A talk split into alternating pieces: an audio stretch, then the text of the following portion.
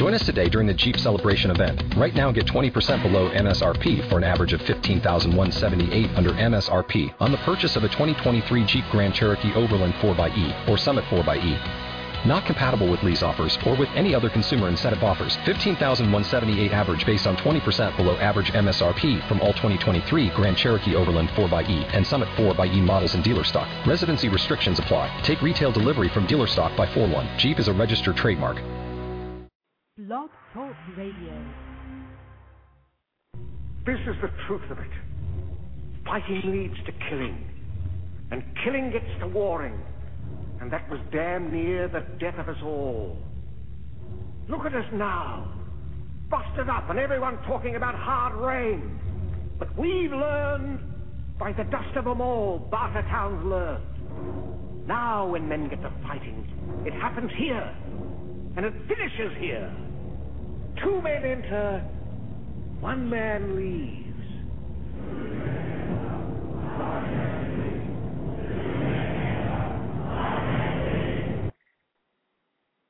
There can be only one. Peace. This is Mr. Holipsism. Welcome to Holipsism's Haven. Um, we're going to have a good show today. We have a debate between Asar Hotep and Kamau Makesi Tehuti. And the subject of the debate is Are we Americans with Africanisms or Africans with Americanisms. Um, let me bring in my co-host, Ambassador Ausar. Yes, sir. Peace to the fam out there. What's going on? Hold up.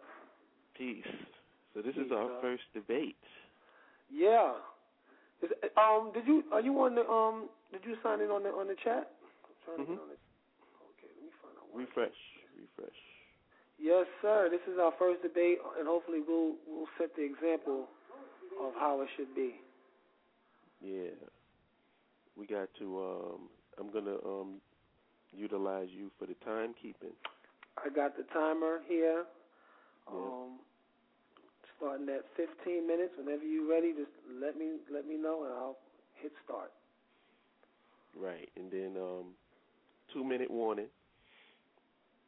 If they happen to, you know, go to full fifteen, you give them the two minute warning. And um let me see if our participants are in the queue. Yeah, actually, my alarm, the alarm will will go. Or after 15, you'll you'll you'll hear a little sounds. I'll let you know if that's the All right. 15 minute time. Let's see. Da, da, da. Last four digits one five zero seven. Hotel, it's Kamau. Hotel. Ho- Hotep, brother, come on. How you doing, brother? Good, good. Had all my motivational stuff all today, so I'm ready. Oh, that's beautiful. Listen to the steady, listen to the steady debate. Got the incense rolling. Did my libations. I'm ready. wow, this should Ooh. be interesting. And we got last four digits eight one zero three. Peace. Can you hear me? one zero. Oh, okay. Can you hear me? I can hear you. Uh, Saul, what's going on, fam? Nothing much. Nothing much. I'm good. Appreciate everything. I'm ready. All right, man. So we're gonna get right into it because we got limited time. Um, and since um Kamau threw out the challenge, I'm gonna um, I'm he's gonna up hit. to bat. All right, first. I'm gonna hit the uh, 15 minutes. You guys are gonna hear the uh, a little alarm gonna go off after the 15 minute mark, so you can take your time. Um, I'll start. I'll start now. All right, peace, peace, fam. My name is Kamau Makesi Tehuti, and I want to welcome everyone who's tuning in to this important discussion.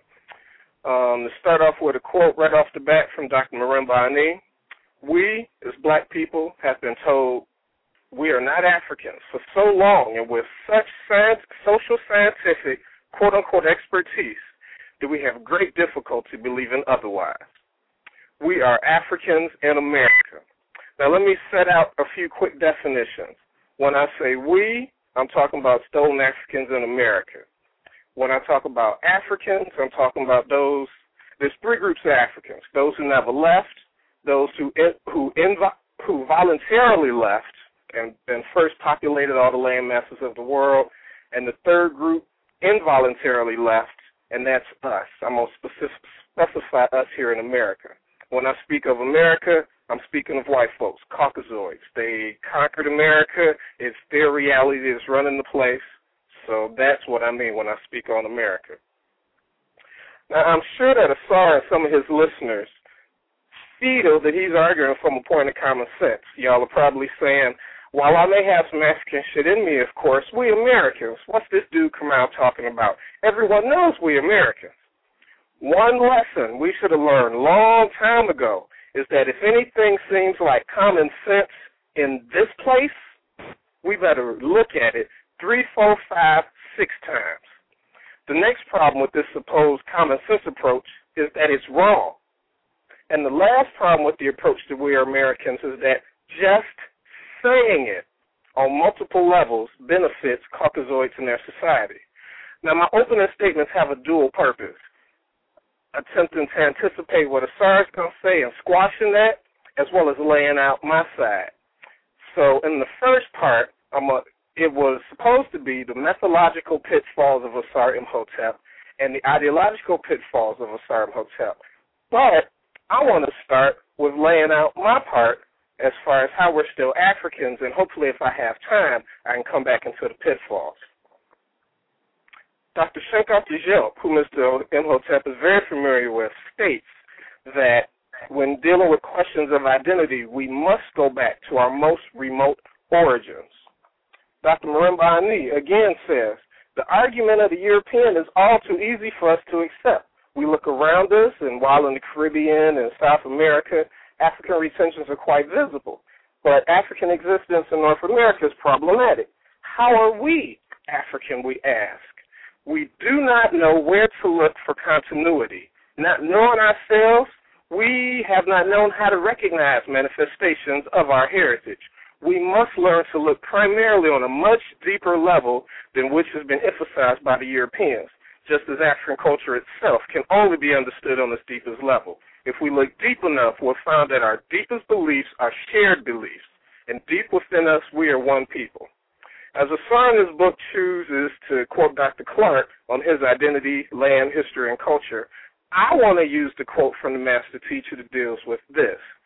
Quote, Dr. Clark, the African living in the Western Hemisphere should be sensitive to the fact that the slave ships coming from Africa to so-called New World brought over no West Indians, no Black Americans, no African Americans, no South Americans.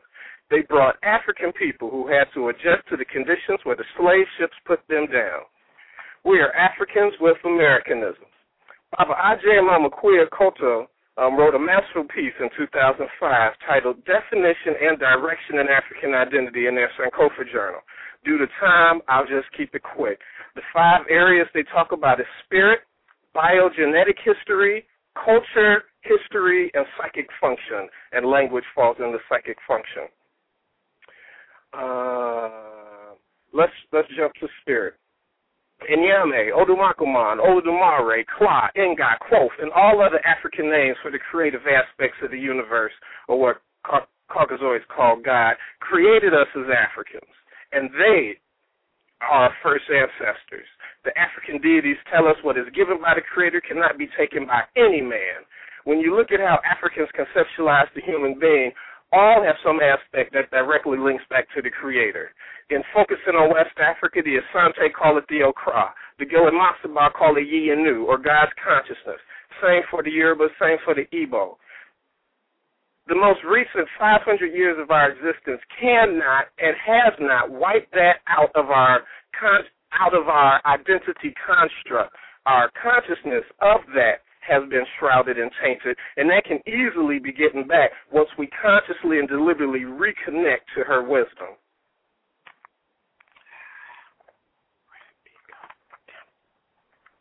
That's the problem with having all this laid out. You lose some stuff. Take your time. You got nine minutes left. Yeah, but I got a lot though.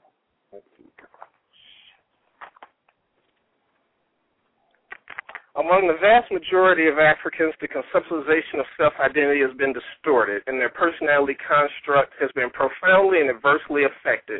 This is the consequence of our continued interaction with and proximity to the superordinate system of white supremacy in the West. The spiritual core is, however, unaffected. And focusing back on the spirituality piece, I found it again. While we are deliberately misled to look at culture only on the surface level, because it's that level where the manifestations can change easiest, the other two levels, which hopefully I'll get into, is the area we really need to look at cosmology, epistemology, axiology. So since we're talking on spirit, we stolen Africans do not relate to the creative forces the way Caucasoids do.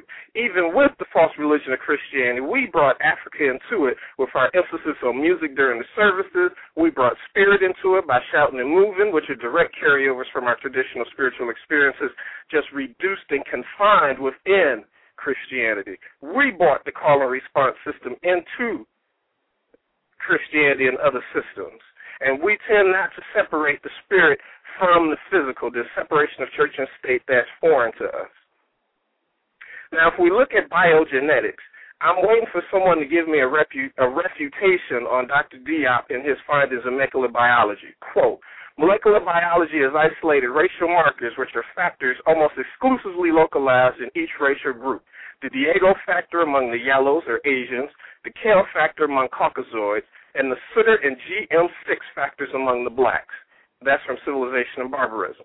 In African Origins um, of Civilization, Myth or Reality, he talks about 11 ways that he came up with to create the, to to explain the racial and cultural makeup of the ancient Kemetic Nasut or pharaohs. He came up with a melanin dosage test. And if we use that test today, we can ascertain the biological Africanness of brothers on 125th Street in Harlem down to the sisters up in the rural areas of Akuapem, Ghana. Lastly, it, well, not even lastly, um, the simplest, most overlooked aspect of our continued Africanness is the majority of stolen Africans worldwide, and especially here in New Europe, still possess the high outer melanin content. With all the rape, sleep and foul, all of that, the overwhelming majority of us could be dropped off anywhere on the continent, and if we don't open our mouths, we'll be immediately perceived as Africans. Now, instead of building on top of that phenotypic victory, my verbal combatant will shoot that in the foot and claim the disruptor of African identity as his primary identity, like one suffering from Stockholm Syndrome, identifying with the abuser. I could go on with that. I got a quote from Amos Wilson, but I want to move into linguistics. So spiritually, I've tried to prove that we're still African. Biogenetically, I've tried to prove we're still African. Linguistically, um, linguist Ernie Smith in his lecture, The Ebonics Debate, linguist Geneva Smitherman in Talking and Testifying and in Black Talk have shown conclusively that while we may speak English words, we have brought over our West African language systems. To quote her on our language, it involved the substitution of West African words for English words, but within the same structure and idiom that characterizes West African language patterns, syntactical structure, and idiomatic rules. These two areas of language remain relatively rigid and fixed over time. We can go into that even more and just on how we talk. Our tense is sometimes defined by context, whether versus proper conjugation of the verb.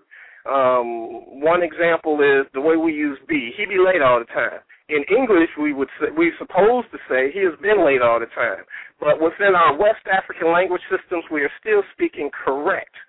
Um, even Asante chimes in on it. The verb systems of Twi, Igbo, all Niger Congo, and a whole lot of other West African languages exhibit a similar lack of inflection to show time past, present, and future times sometimes are indicated by context rather than verbal inflection. We've got the consonant clusters within English where you have two consonants ending or beginning at a word. We're told that that's bad English. We'll say, and we'll test best or west. Black folks usually say west, best, and test. We, we, we drop off that, that last consonant. The reason because of that, our West African language systems usually follow consonant vowel, consonant vowel. So we're not speaking incorrect English, we're speaking proper West African language systems, and I got more examples. But to zoom to that, we are still speaking our West African language systems with English words. So I have attempted to do the linguistic piece. I know I'm about to run out of time. I still got plenty of examples on the cultural piece. I've got some examples from the psychology angle. Um, how much time I got, sir? a minute and a half. You got four minutes. All right. Culture. Culturally.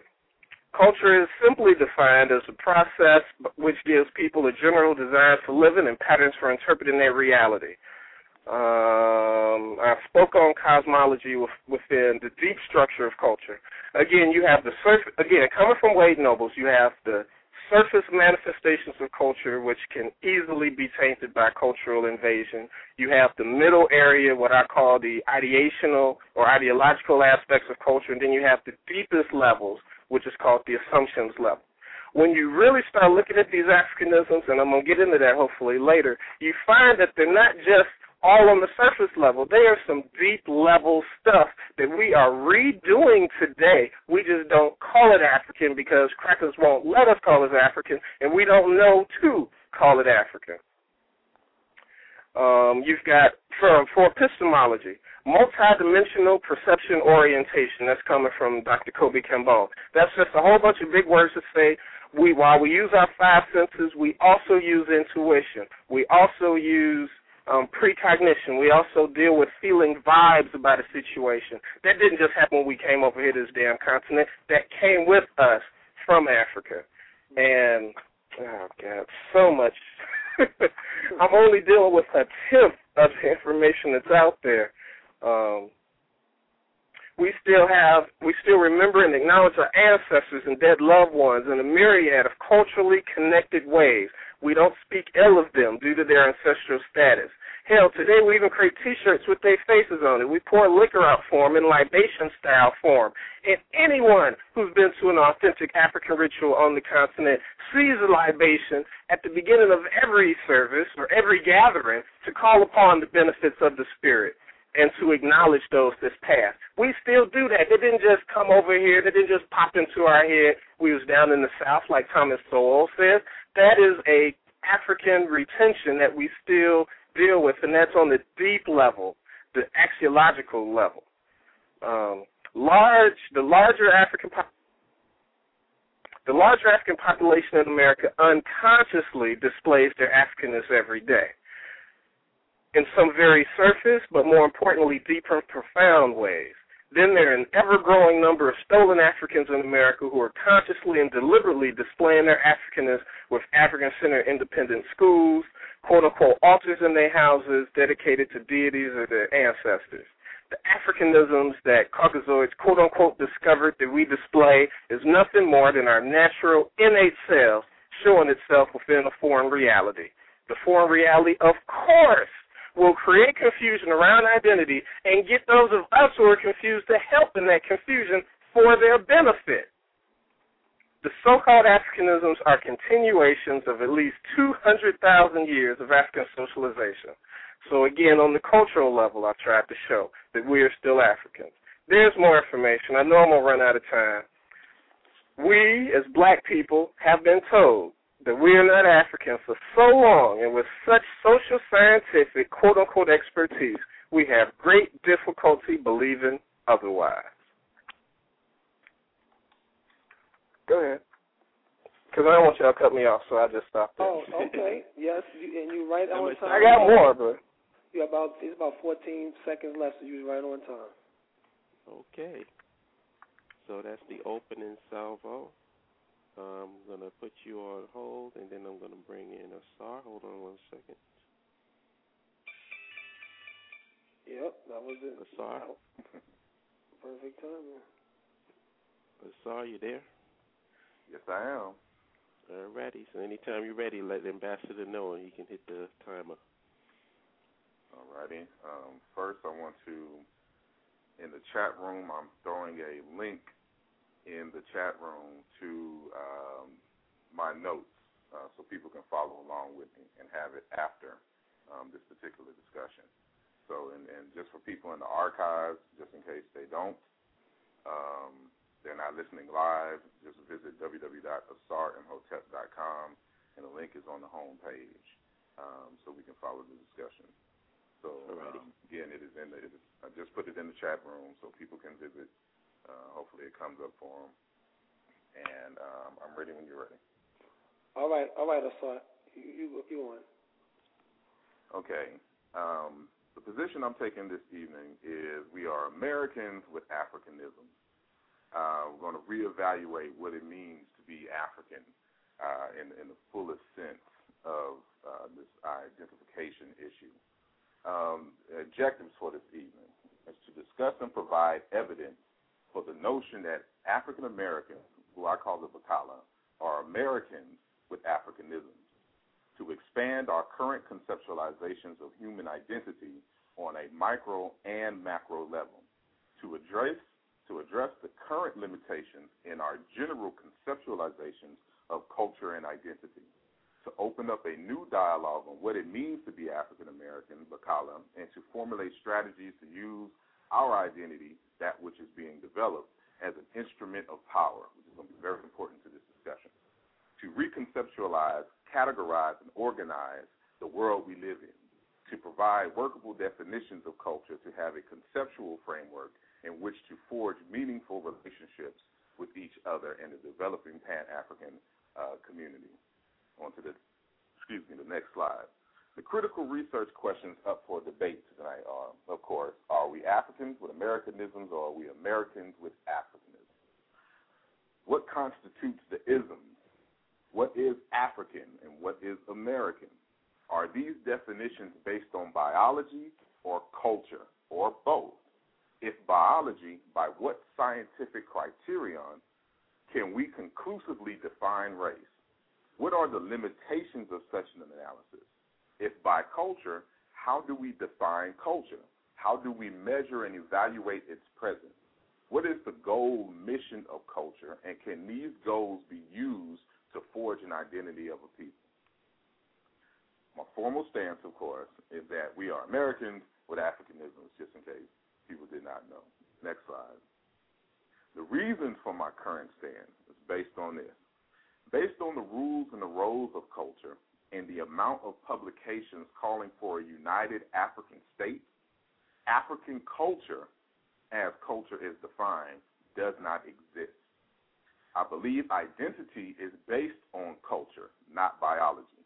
So my stance is cultural, not biological. Many persons base their notions of an African identity solely on biology, which the scientific field of genetics prevents one from logically utilizing this as an explanatory model. According to paleoanthropology and genetics, all people are Africans and mainly carry African genes. It's just a matter of how far you want to go back, which presents many problems for those who use biology to define what is African if one tries to argue based on skin color, what's the color index ratio from which to judge Africanness? As an example, I have a brother who has the same skin color as Southeast Asians with a similar nasal index.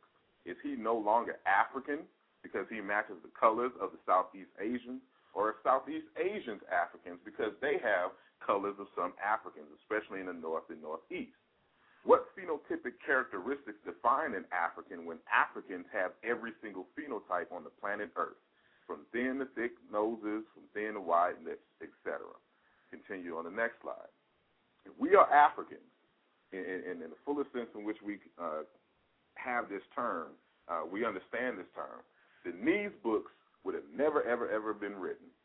The first one is Black Africa, an economic and cultural basis for a federated state by Dr. Cheikh Anta Diop. If anybody has ever read this book, they know for a fact that the argument that he is making and what he's always been doing since the beginning of his career, his academic and uh, political career and linguistic or whatnot, is trying to find a unifying sub, what we call the substratum cultural elements of Africa to use as a basis to unite Africa culturally because Africa does not have a unified culture. It has a substratum and we'll see uh, later on in the discussion why Africa does not have a whole unified culture and what defines a culture. And um, he was using this as a basis to create federated states because they do not have one, because they do not see themselves as as one people and one language and things of this nature. And We'll understand what language um, is, how language is important to this discussion as well. Uh, Africanisms in American Culture by Joseph Holloway, uh, which breaks down the whole book is just about Africanisms that are present in the American and um, African American cultural uh, expressions and, and, and, thought whatnot. Uh, souls of black folks with the whole double consciousness, uh, battling this European mindset that we have and recognizing this uh, African mindset that we bring over here. How we have this double consciousness and awareness. Afrocentricity by Molefi Kete Asante.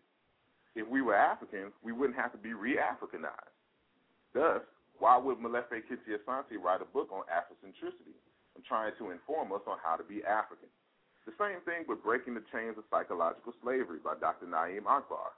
Another book, and there's countless other books that we can cite, where everybody is trying to convince us on the benefits of adopting an African psychological or, or framework in which to see the world. Next slide. Africanisms excuse me, We Are Americans in the Literature. This is from Blueprint for Black Power by Dr. Amos Wilson, page 63. We must no longer, through the abuse of reality, denial, and distortion, fail to recognize that our basic identities as an oppressed people are largely socially manufactured by white dominated American culture and its related social practices in which we as a people are immersed. African American cultural identity and behavioral orientations as currently defined are functionally defined to perpetuate self negating, self defeating, and under circumstances, self destructive behavior in black Americans.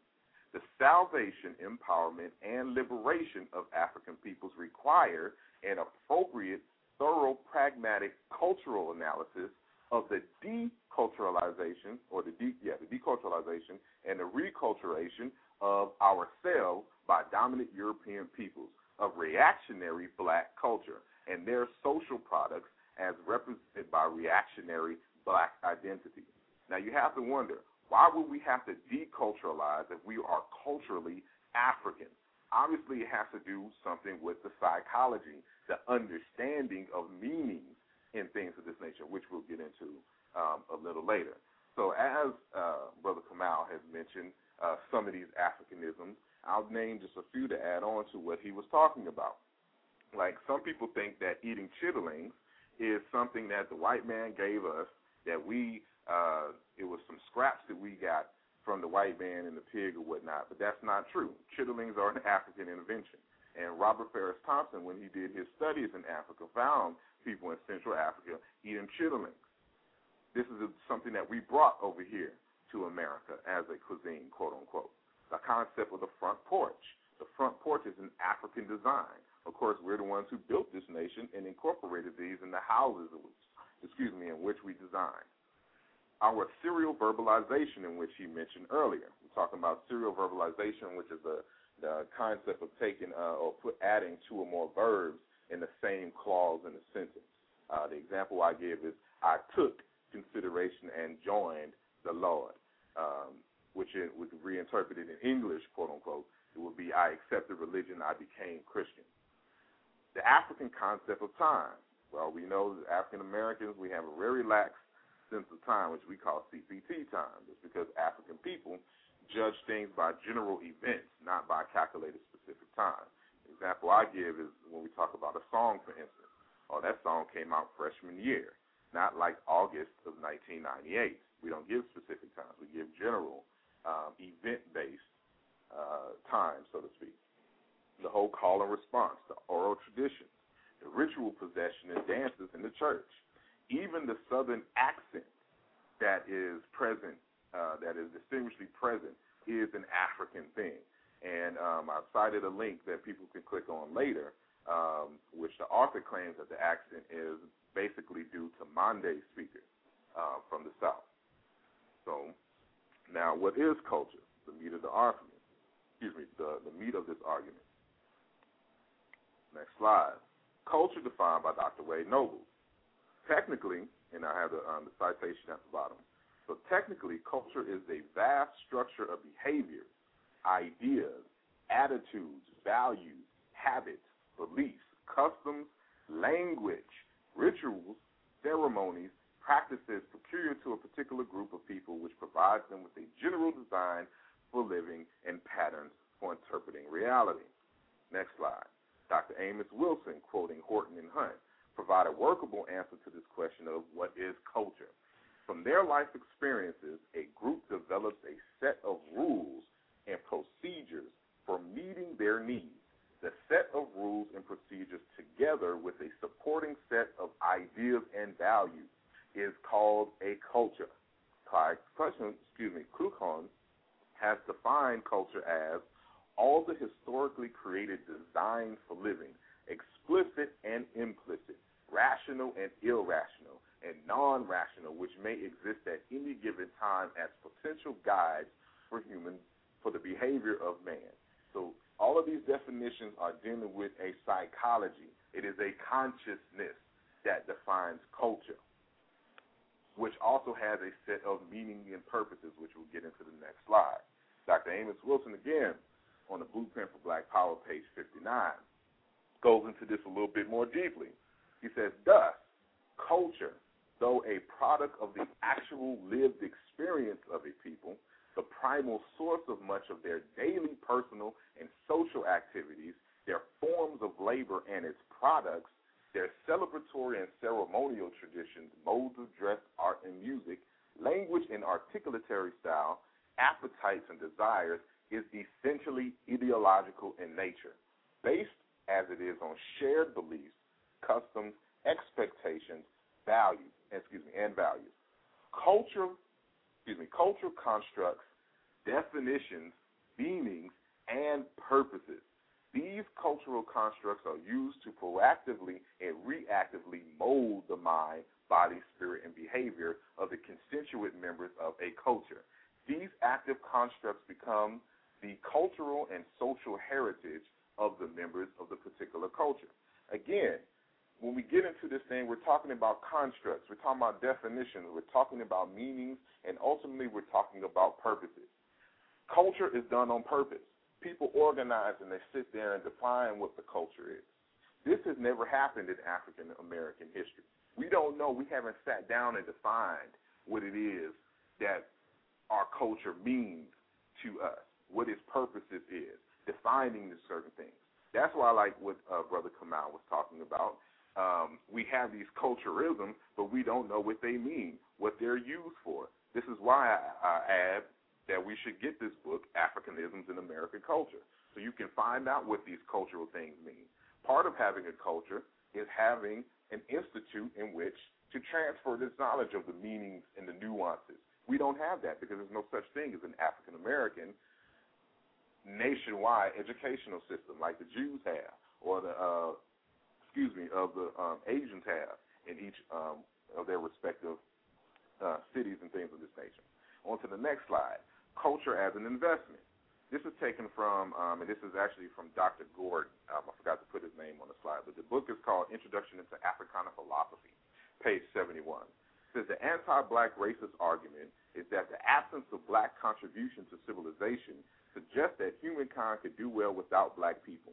Cooper's response was that worth, and we'll deal with this worth in, in terms of self esteem if we have a chance, was a function of what an individual produced in relation to that which was invested in him or her. In, invested means education, you know, the whole concept of planting. So when we're talking about culture, next slide, I provide this language reference, just um, and, and I could provide many more African language references. But when we talk about culture, culture is a agricultural term. So in the Soluba language, they have this word called kanga, which is a farm, which you which you'll find, and I don't have time to go into the linguistics. Yeah, you got one minute. You got one minute or so. Okay. Um, the whole concept of kanga is a farm. The word the word nkuna means to plant or to invest.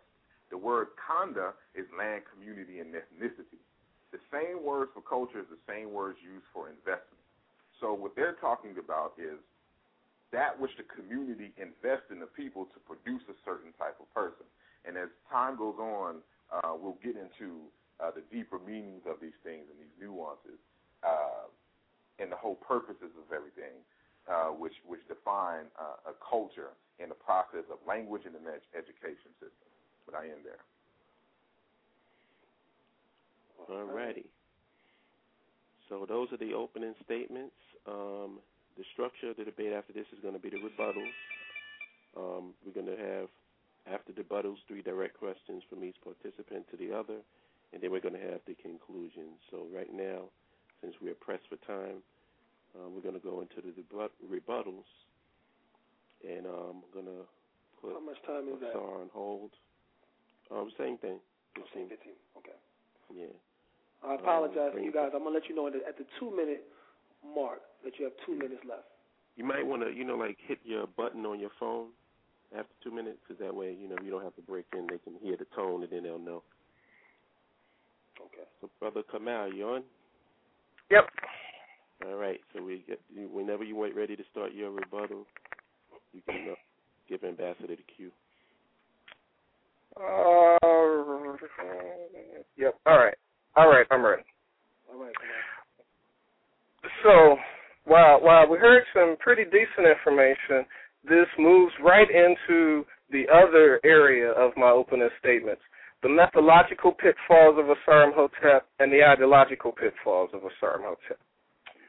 Um, it seems like I don't know how else to say it. These sort of half reads or sort of reads, and in a minute I'll show how he misreads some of the authors he uses in his text or recommends on his blog talk shows.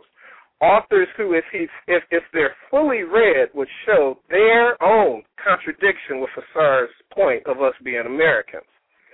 Now, again, people who he do not mention, ironically enough, are people who take the position we're Africans. Um, one of those people is Dr. Kobi Kambon, who precisely contradicts Asar's position. Quote, the African world has bought into the white supremacy domination logic that brutality and terror can actually transform the natural racial cultural condition of humanity from one race culture identity to another. And he finishes up by saying, It seems to me that that can only hold logic under the belief into the veracity of the assumption of European superiority over the African race. Basically, they can transform our consciousness, but they cannot transform our identity. And when we buy into that, we buy into white folks are God and they're just all powerful and they're and we just got to succumb to them. Um, the African deities tell us the only way a culture dies is when the people die. Now, you've mentioned, Asar has mentioned um, and recommended Dr. Fu-Kiau's works before. In his brilliant work, Self Healing Power and Therapy, Fu-Kiau speaks of a genetic rope, one that binds the community of the living with the community of the so called dead. The Congo people call it Insinga di Kanda Waninga. I just like the way that flows. Insinga di Kanda Waninga. They say the community rope rings never break. The community biogenetic rope or linkage is eternal. No one breaks it or gets away from it. He continues, there is truth that cannot be denied in this African old teaching. All biogenetic community members are linked one to another. This biogenetic, uh, end quote, this biogenetic unseen rope ties all Africans essentially to their lineage mates, past, present, and future. But to see the deep merit in this statement, one must identify with Africa, have positive disposition towards Africa her age old wisdom on her terms, and then it can be used to transform one's life. It's much harder to grasp, even if it can be, starting consciously from the perspective of identifying with Americans. So basically, Asar is saying, Nsinga di Kanda Waninga no longer exists, but an author he says he's familiar with contradicts his position. Now, I mentioned half read, but now this is a, a total misread on Brother Asar's part. On page five of his book, Bakala, I mean, he's laid out that where he feels we're American, we're Africans. He says, to be fully acculturated in someone's traditions, you have to be born within society. There's no way you can transplant culture fully from one geosocial unit to another. That's coming from Asar's book. Maybe he hasn't heard the saying, while you may not be born in Africa, Africa is born in you. He then proceeds to misread Dr. Nobles' work to further his point that we're not Africans. Page 43 through 50 in Bakala is where he displays Nobles' nine cultural precepts and eight cultural themes that manifest in African people wherever we are on the globe. While Asar uses these points to try to say that we're not African, Dr. Nobles directly contradicts it. And let me share two of those points with you. Page 325 in Seeking the Sakhu, Baba Nobles says, and I quote, our ancestral and spiritual connections were not severed or destroyed by the circumstances of enslavement, just as the ancestral rights and spiritual, spiritual connections of our brothers and sisters in Africa were not destroyed or severed by colonialism. We are all African people. Those of us living in the United States remain an African people. Again, the quote from the real Dr. Wade Nobles, um, we recognize that there exists a fundamental core of dissimilarity between Africans and Europeans. We blacks are African people by virtue of our genetic and cultural ancestral heritage. African Americans are African people who have been separated from their natural environment and have been incarcerated in European American conceptions of reality. Dr. Nobles, even in his similar work, Voodoo IQ, that he did with Dr. Akbar and Cedric X, helped get a lot of other black psychologists to begin to look at Africa for healing modalities for stolen African people in America. The hell, they wouldn't have did that if they thought we were Americans all of the all of his other works, if you fully read them, continue down that premise that today we are African people. He was not creating those precepts and themes to show how we were some unique American group. He created them to show that we are still African at deep and profound levels, even in this Ma'afa experience. These scholars were not the, the wait, the mass of Dr. Nobles' work seems to contradict the Asar's position. These scholars were nationalists. They wrote for African people's well-being, and none of them stated that stolen Africans are actually Americans with Africanisms. As one reads the totality of Fu-Kiau's work, of, of Amos Wilson's work, who, if you keep going on page 64, he says, certainly the answers lie in the direction of the reclamation of our African identity and the reconstitution of our African-centered consciousness. Not the creation, not pulling out of thin air, reclaiming, it and reconstituting it, i.e., it never left, but Falsification of African Consciousness, the title of another one of his books, our consciousness has been changed, not our identity. And that's the point I want to make going into the ideological pitfalls of a Asar Hotep. We agree a transformation has taken place. We diverge in that he sees a total core transformation of identity. I see it as a transformation of consciousness. Now, as otherwise a brilliant my debater is and some of his other stuff, he's fallen prey to this quote I'm about to say now. African studies focused on the geographical identity of Africa rather than the movement and development of its people, thus suggesting Africans who were forcibly brought to the United States and elsewhere stop being African. This claim is a cultural and political stance which rejects the reality of African cultural historical continuity. This has basically been done by every Caucasoid and every Caucasoid thinking author researcher since the inception of the discipline. That's why um, Myths, uh, Negro Past by Herskovits the other book he loves to talk about Africanisms in American culture, which I do have, and all others, they never even bring up the question, are we still Africans? They start from the default position that when the ships landed, we magically became tabula rasa, a totally blank cultural slate, and were transformed into Americans, and it's surprising to some of these researchers that Africanisms even exist. They've done that for a purpose, and I don't know how, I don't know why, but Asar unfortunately has fallen prey for that. And again, we, we, we want to look at the depth level of where these Africanisms are coming from. He mentioned the ports and some food. That's surface level again. I said you had Wade, the real Wade Nobles talks about surface level, ideational level, and the assumptions level. The assumptions level is the deepest one axiology, cosmology, epistemology. And it seems like both of our research is showing that we still, on that deep fundamental level, got African carryovers. It's just now up to the listening audience to see is that just some shit we came up with when we got to these shores, or have they come with us from the continent? We're not. You, I, we agree that we're not using them to our conscious benefit, but Marimba Ani and others are trying to reawaken that in us. We're not supposed to just throw it away, throw it off. It's no big thing. We're supposed to use it for our conscious benefit, and we won't get there identifying with America.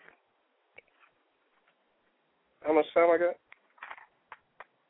You got you got five minutes. Oh, good, good. Uh, yeah, set that already.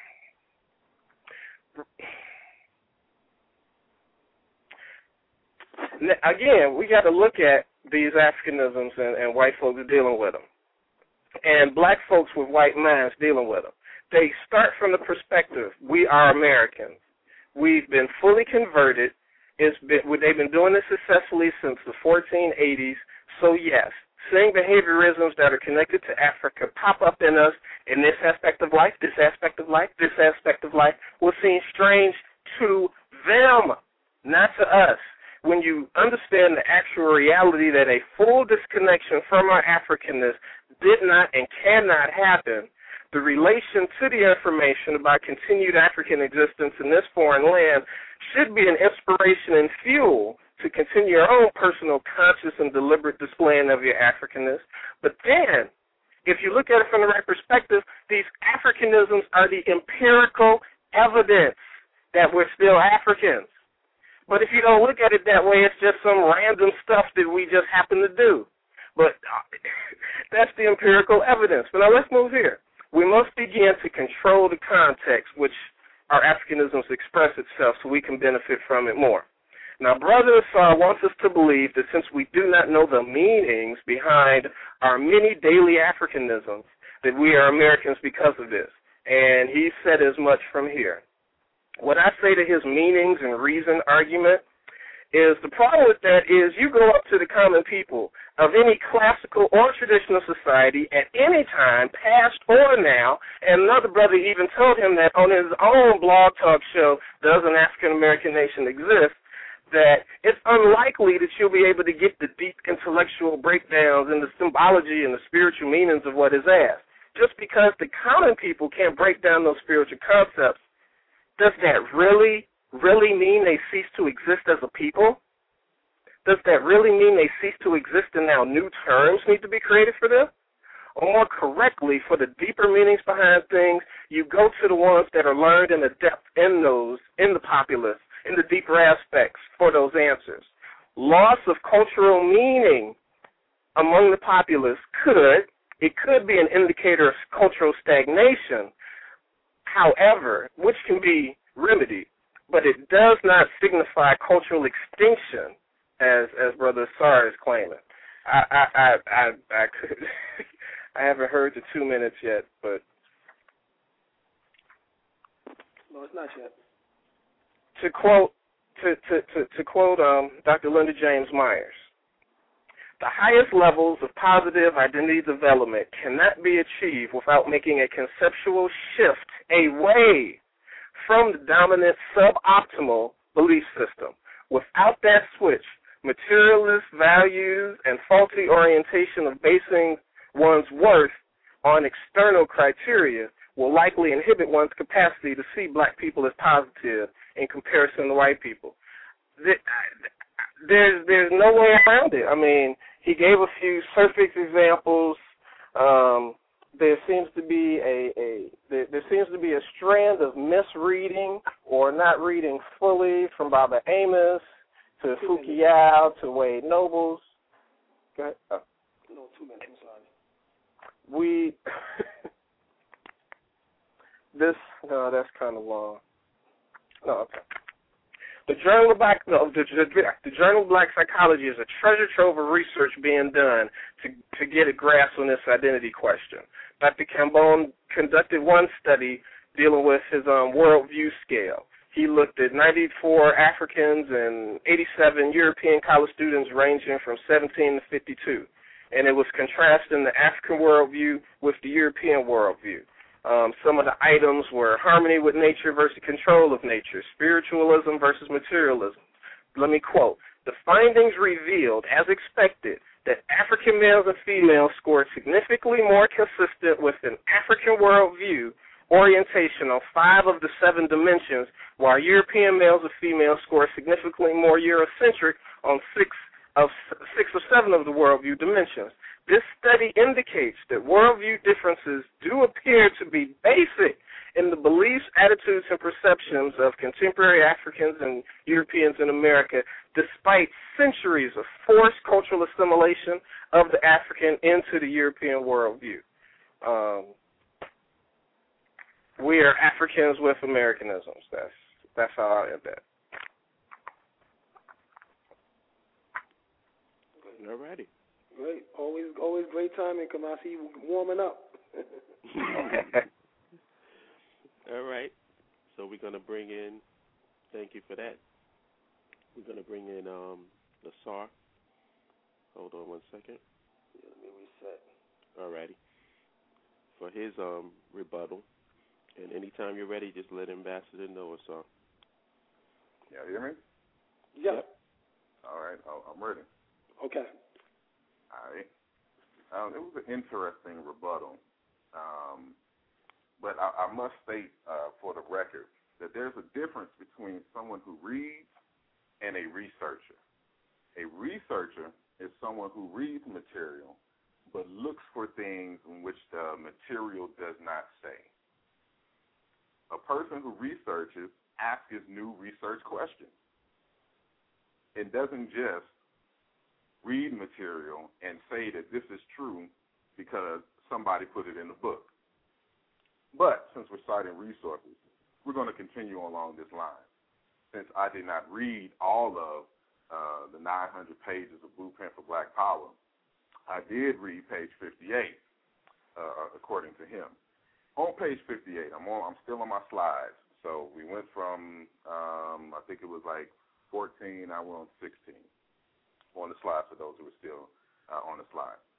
Page 58 of Blueprint for Black Power says this coalescence of subcultural social units is usually organized and motivated by a mutually recognized leadership, a governing establishment. This establishment usually fulfills its responsibilities through the creation, issuance, and enforcement of policies.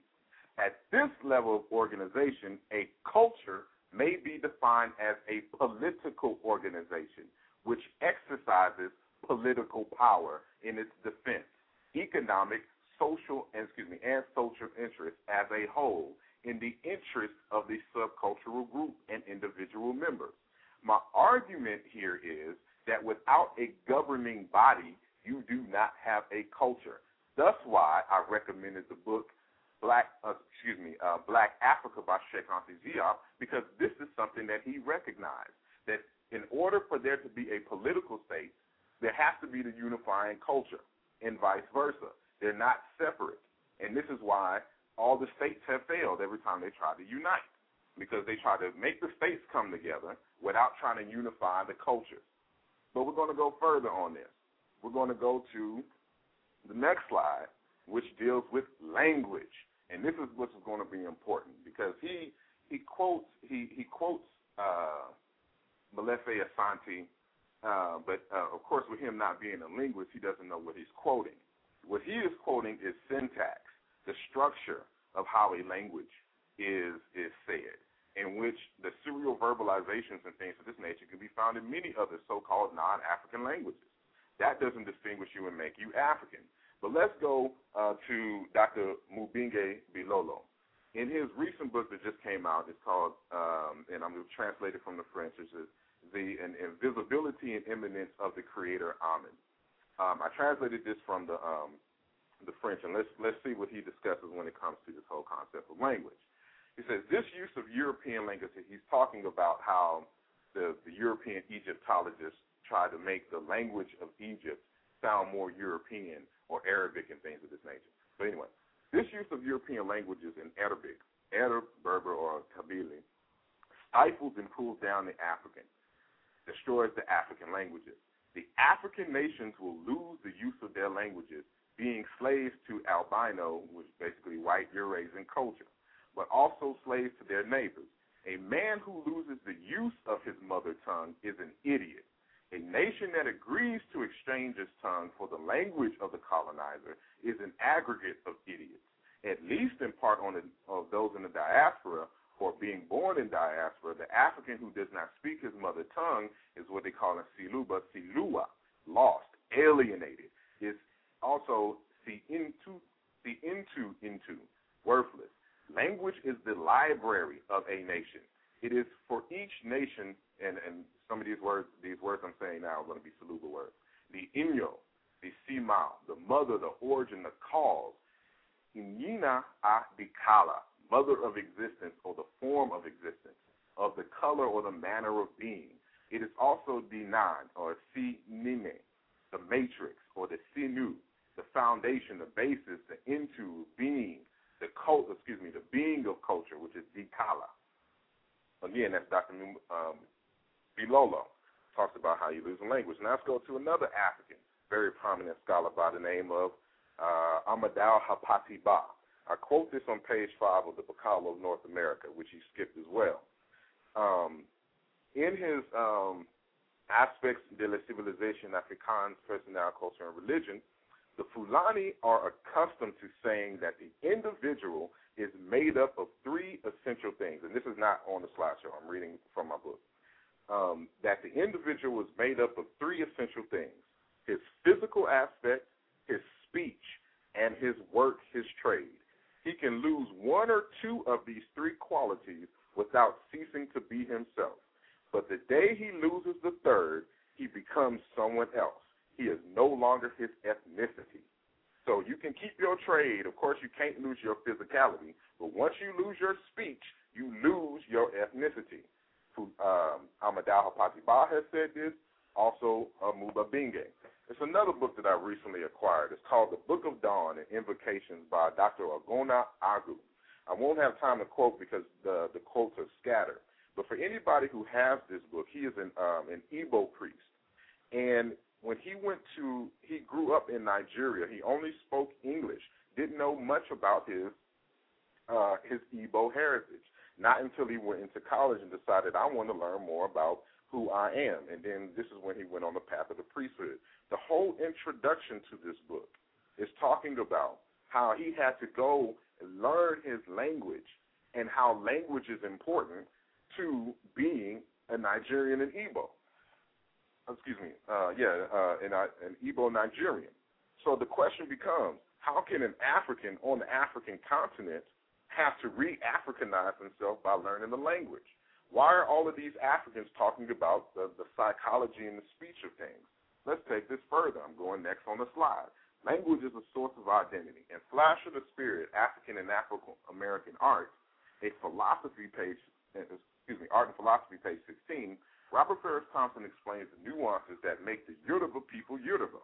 The Yoruba remain the Yoruba precisely because their culture provides them with the ample philosophic means for comprehending and ultimately transcending the powers that periodically threaten to dissolve them. In other words, they are conscious. They use their culture to amass power and to be able to meet the, the, the challenges of their time. These are the defining things of culture. What is culture used for? Next slide. Culture as a meaning of generating power mechanism. Blueprint for Black Power, page 59. A culture generates effective power when it aligns its subcultural, social, and individual units, especially its family and communal units, in such a way that they can most effectively create and exploit its human, social, and material resources to its advantage relative to its environment and other groups. That means it's not enough to just have a culture. You have to use your culture in a way that it helps you build industries and things of this nature. Um, next, culture as power.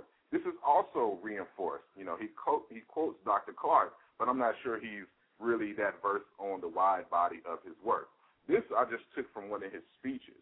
So there's the link to the YouTube clip And starting at uh, three minutes and 45 seconds, this is what he talks about. He says, How did you get in this predicament that you are in today, where you are totally unprepared to run a nation?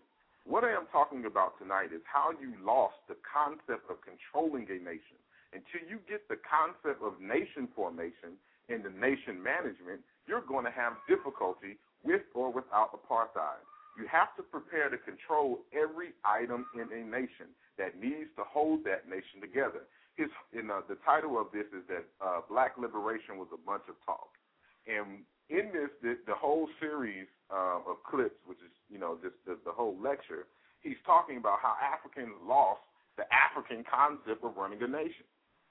This is what culture does. Culture, as Dr. Amos Wilson had talked about earlier, is a political organization. Unless you are willing to um, uh, come out of thin air and say that black Americans have a political organization, that we have a political thing that matches the political things like in Mbongi, if you want to quote uh, Dr. Fu-Kiau uh, in his work in Mbongi, where he, he, he describes the political organization in the Congo unless you are willing to compare the the so-called African political organization, which one does not exist, to that which you find on the African continent in the individual cities, one can't argue that one has an African culture because African culture is a political system. And this political system with people that has bona fide leaders that the people recognize that help shape the policies in which the Africans or anybody else in the world is going to follow. So now when we talk about these so-called African nuances, you know, in, in, in my direct questions, I would ask him exactly what distinguishes African culture from Native American culture or Southeast Asian culture. You know, and that's something that we don't understand. Um, and, and why, in the final analysis, when, when anthropologists and when the Africans, especially the ones I just quoted, talk about culture, it ultimately boils down to language because language fossilizes the worldview of the people. If you don't have the vocabulary, just having the African syntax does not make it a language. That's just like you speaking, like you say, uh, uno, dos, des. That doesn't mean that you know that you speak the Spanish. You know, that doesn't constitute. It's a whole. It's a whole consciousness. It's a whole way of being. And if your first language is English, that means your whole paradigm is that of a European. The way that you look at the world, the way that you categorize the world is European. So you know, these are some questions that you have to ask yourself. You know, how is culture defined? I'm, I'm on a different uh, slide. Uh, the, excuse me, the next slide. How is culture designed to solve the problems to meet the needs of the people? It has to be measured by those standards. Does it solve all problems? If your culture doesn't solve your problems, it is inadequate and should be modified to meet the 1001 challenges of life. We have to ask ourselves some critical questions. We must define the nature of our problems and the source from which they derive. Are these problems we witness today as a result of African culture? Is African culture the problematic, or is it the lack of African uh, culture which is at the root of these pathologies? And to rephrase that, is African culture the problem, or the lack of African culture the problem? So when we talk about you know culture, what, how are you using? How are we using our African culture to meet all of these uh, challenges? Why do we still have the highest you know um, birth mortality rates? Why do we um, are number one in the health disparities and things of this nature in comparison to other uh, immigrant groups who come there with their culture intact? Um, why are we still the, you know on the lowest barrel of the financial realm? You know why are we utilizing our culture you know to to to elevate and to create these quote unquote like Africa towns and things of this nature? Why does everybody who comes here who's able to speak their languages, for instance, doing better than everybody? Um, I, if I had time, I would have added this uh, recent article which talks about Nigerians are the um, are the highest ranking immigrants here. Why are they, you know, saying the highest ranking immigrants here? Because they come with their culture. Next comes under Latinos. You know, why would they do better coming over here and we're born here because we have they have a different cultural mindset and approach to things. They have a different educational uh, value system, and that's another thing. It's your value system. What is it that you value? Are your values, you know, really African? Are you fighting against homelessness? What is the the, the overall? And I'm not talking about the Afrocentric African Americans. I'm talking about two the minutes. general population. Is that two minutes? minutes?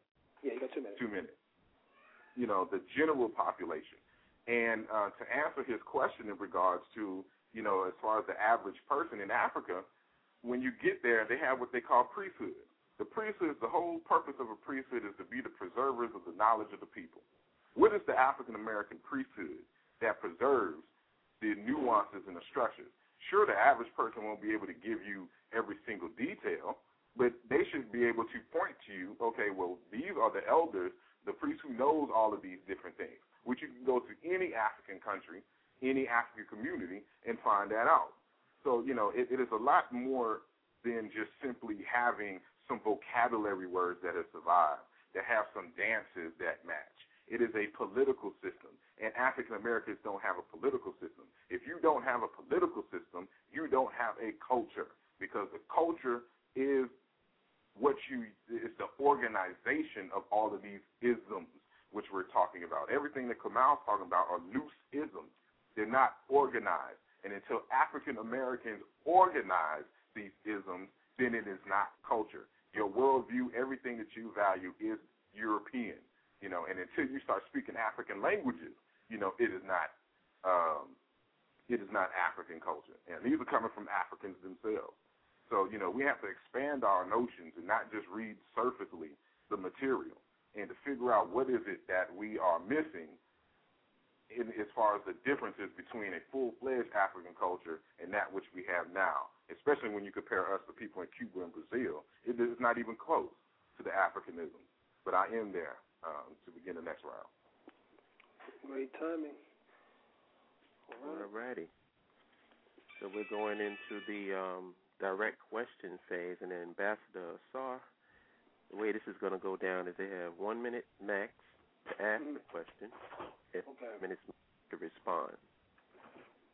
And five so, minutes to uh, respond. I'm going to put in this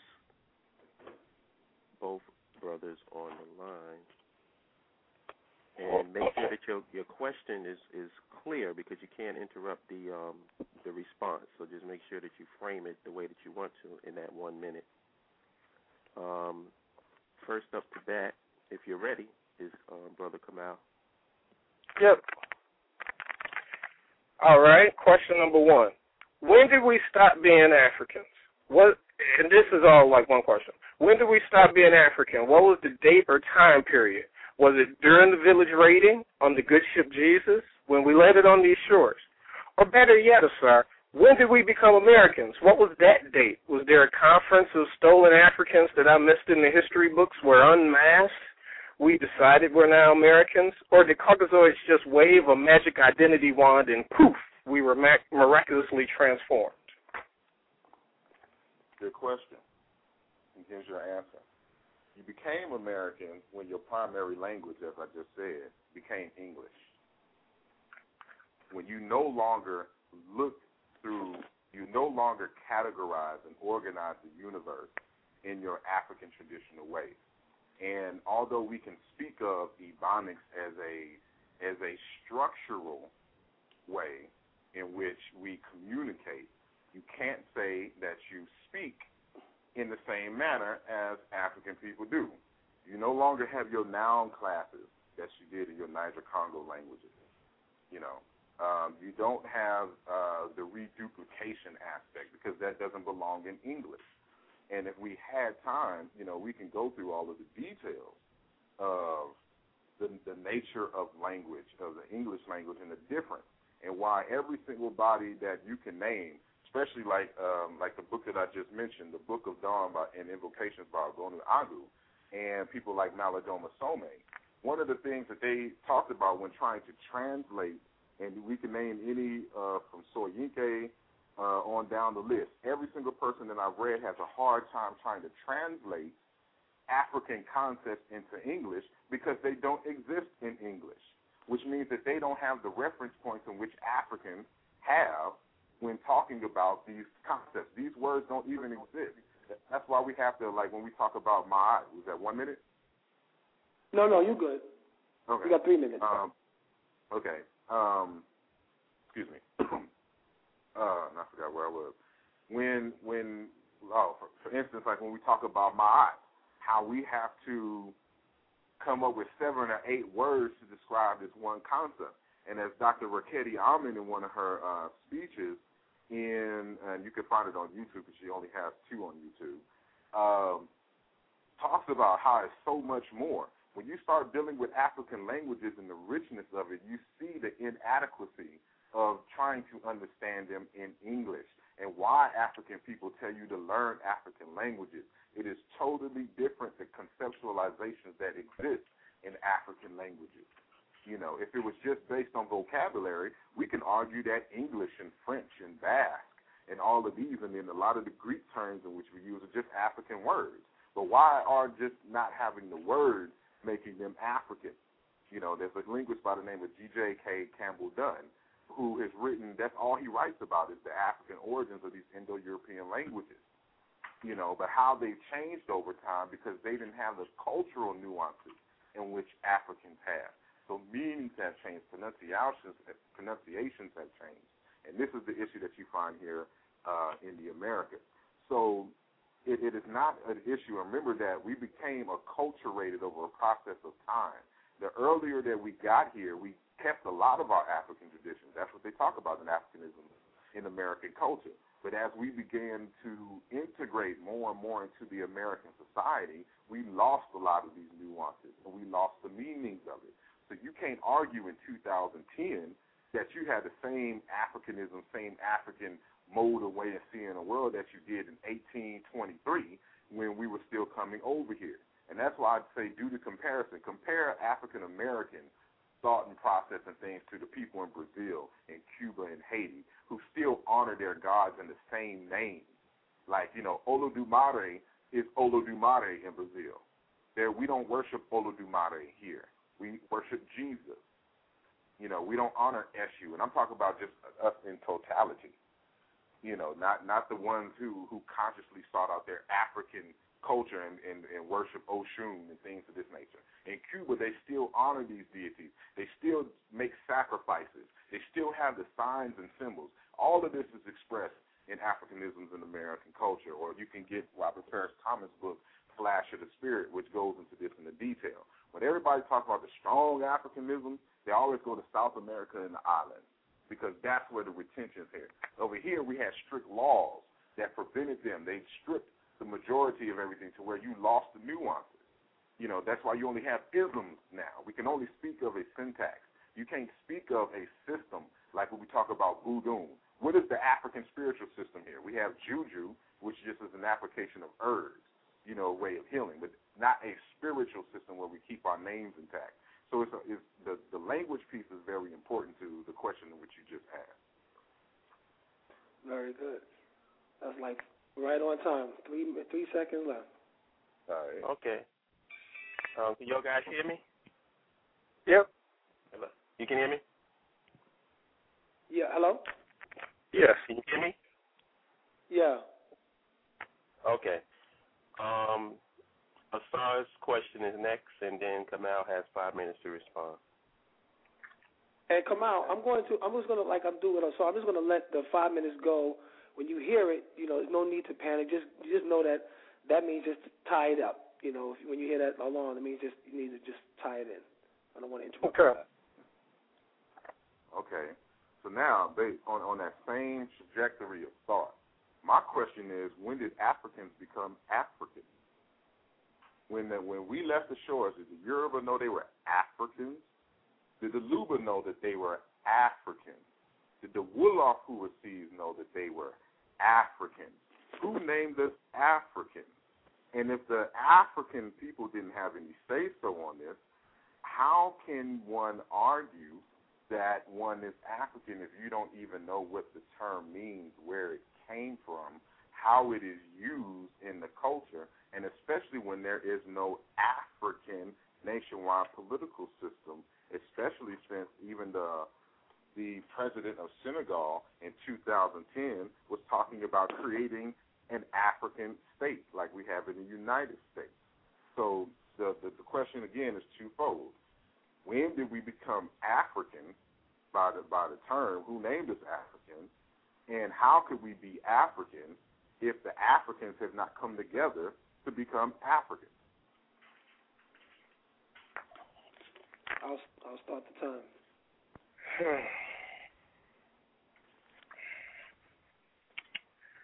hmm.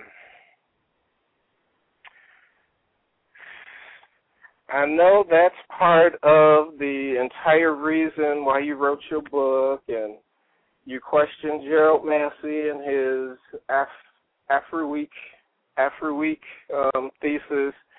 your question um, Kwesi Rodnahim Batai Khan and his Afuraka Afurakaitnut.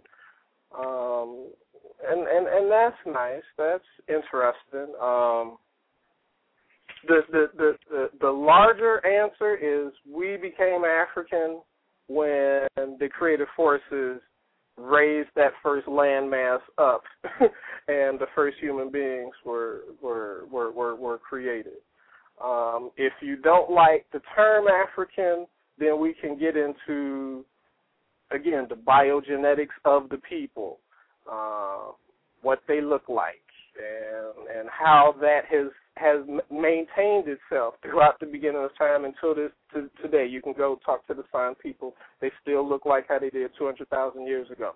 You can deal with the cultural practices of the untainted traditional people on the place that we now call Africa, and you'll see the circle dance. You'll see ancestral vener- and ancestral veneration. You'll see the different priesthoods um, and priestess priestesses hoods. Um, so we can quibble about the name of the continent. Of course, we can all say, well, you know, the folks over there didn't have a name for the entire landmass. We could go there. But if you want to get deeper and look at the people and then what the people produced, and then we, I ain't even talked about how the people actually lived. Since you want to quote Diop, let's quote Diop in Cultural Unity of Black Africa, the Southern Cradle, Northern Cradle hypothesis that he puts on the the the the, the Southern Cradle, um, respect for the environment, harmony environment, female male parity. Those are some of the quote unquote African qualities that when you look at the different groups on the continent, you the traditional untainted groups, you find that east, west, north, south, and central they still exhibit, even though some of them are two, three thousand miles away. So while I, I'm I, I, I I'm to stay away from the specific etymological breakdown of what our home was called, and I'll even agree that maybe the, the, the nationalists over here and the nationalists on the continent need to sit down and figure out what if if we want to and what we want to call the landmass that created us. But when you look at the people, when you look at the cultural practices, when you look at uh, the axiological breakdown, you see similarity east, west, north, and south. And for some reason, you keep missing those similarities even here in America. Again, another book. It, it, it's the, the, people you don't mention are very interesting. Mama Marimba Ani and Let the Circle Be Unbroken. Implications for Spirituality in the Diaspora. 53 pages would shut down your whole argument. I could just read this book and she breaks down how it, it, it goes deeper than just these surface things that you keep bringing up. Um, but but that that's getting to something else. I, I I'll leave it there. Okay. Um, so, brother Kamau, we got you got two more questions left. So your next question will be one minute, and uh, Sar will respond. Question number two: What self-identified African-centered scholar has stated verbally or in print that we are Americans with tattered vestiges of Africa loosely clinging to our being. Dr. Clark never said we were Americans with Africanisms. Amos Wilson never said that. Dr. Diop, Dr. Ben, Mama Marimba, Dr. Nobles never said we were Americans with Africanisms. From my reading from all of them, only you, Asar Imhotep, stand alone in this statement. So can you please share with me which scholars would share your debate point today? Um, again, as I uh, mentioned earlier, there's a difference between somebody who reads material and an independent researcher. An independent researcher asks new research questions and can stand alone, regardless of everybody else um, has a particular worldview. That's what we call in science um, what is it uh, in, in the range of debate um, when when somebody is basing their argument on authority instead of the content uh, instead of the merits of the argument. And whether they specifically say the words that you said is irrelevant because I would offer them the same question and they will be stumped just like you were with the question. Because if there is no African political state, and this is where the contradiction would come in for Dr. Amos Wilson, if he's arguing that culture is a political organization and there was no African political organization when Africans were stolen, you can't argue for an African culture. You can argue for an Igbo culture. You can argue for a Yoruba culture. You can argue for the, uh, the, the states of Angola, Kinshasa, these places. You can't argue for an African culture. And this is the this is the basis of my argument that the, reason, even to this date in 2010, they're still arguing, trying to. If you you you look on um, YouTube right now and you type in Molefi Kete Asante, he's sitting up there arguing in 2009, I believe um, or was it 2007 at um, a Sankofa conference about how they're trying to organize now an African political state. You can only organize an African political state if one does not exist, and that's the point. You're trying to separate culture, identity, from the politicalness, the political organization which defines it, and that's what you can't do. And so everybody's sitting here trying to argue this point. Every single time I ask somebody this point, they stumble. They can't think of it because you can't argue that uh, that an Africa existed. And then when you know when I deal with the the, uh, the whole term Africa, you know, even if you say that you are African, you are reactionary when you say that you're African because white people named you when they said Africa. You know, and I and I deal with this in in a, in a large part of the book. I've had it read by scholars; they could not answer in the same way. You know, so if, if we can't be reactionary all the time, it's, it's about proaction. That's the whole point of this. Culture is intentional. People organize. Unless you organize the isms, you have no culture. You're just a population with loose nuances. And this is why and and I, I guarantee you, for anybody who's ever tried to organize anything among African people, will know immediately that you don't have an African culture. Uh, that we don't even have an African American culture or whatnot. You know, try to raise money for African causes for Black folks. You will not get the amount of, of mass uh, involvement that Jews would because they have a unifying culture. Asians can come together, Irish, because they have a unifying culture and they recognize it as such. We're still arguing with whether Americans are African because we don't have a culture. And it's because we do not have an organized political system. And neither did Africa at the time. Africa is forced because of colonialism and slavery to put together an African state. And this is what they're working on now. If you don't have an African state, you don't have a centralized African language, you don't have a centralized worldview, we just have substratum, as Cheikh Anta Diop you know, argues in all of his work, then you don't have a culture. You don't have an argument. And that's just how it is.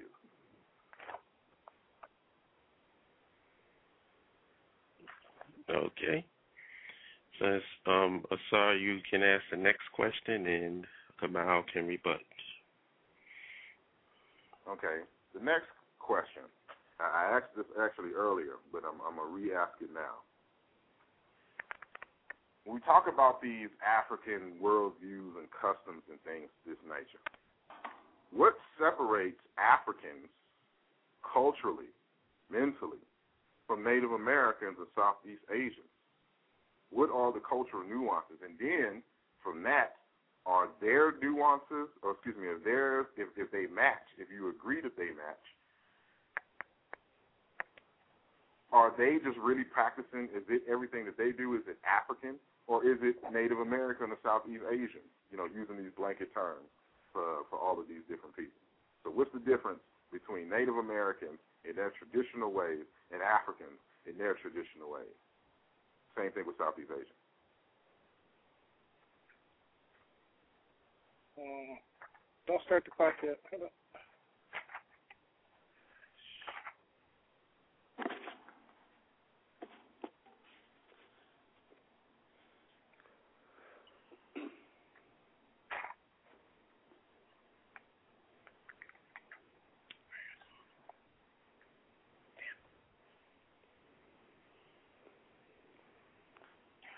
So when you say Southeast Asia, which which which which more group which groups are you more referring to?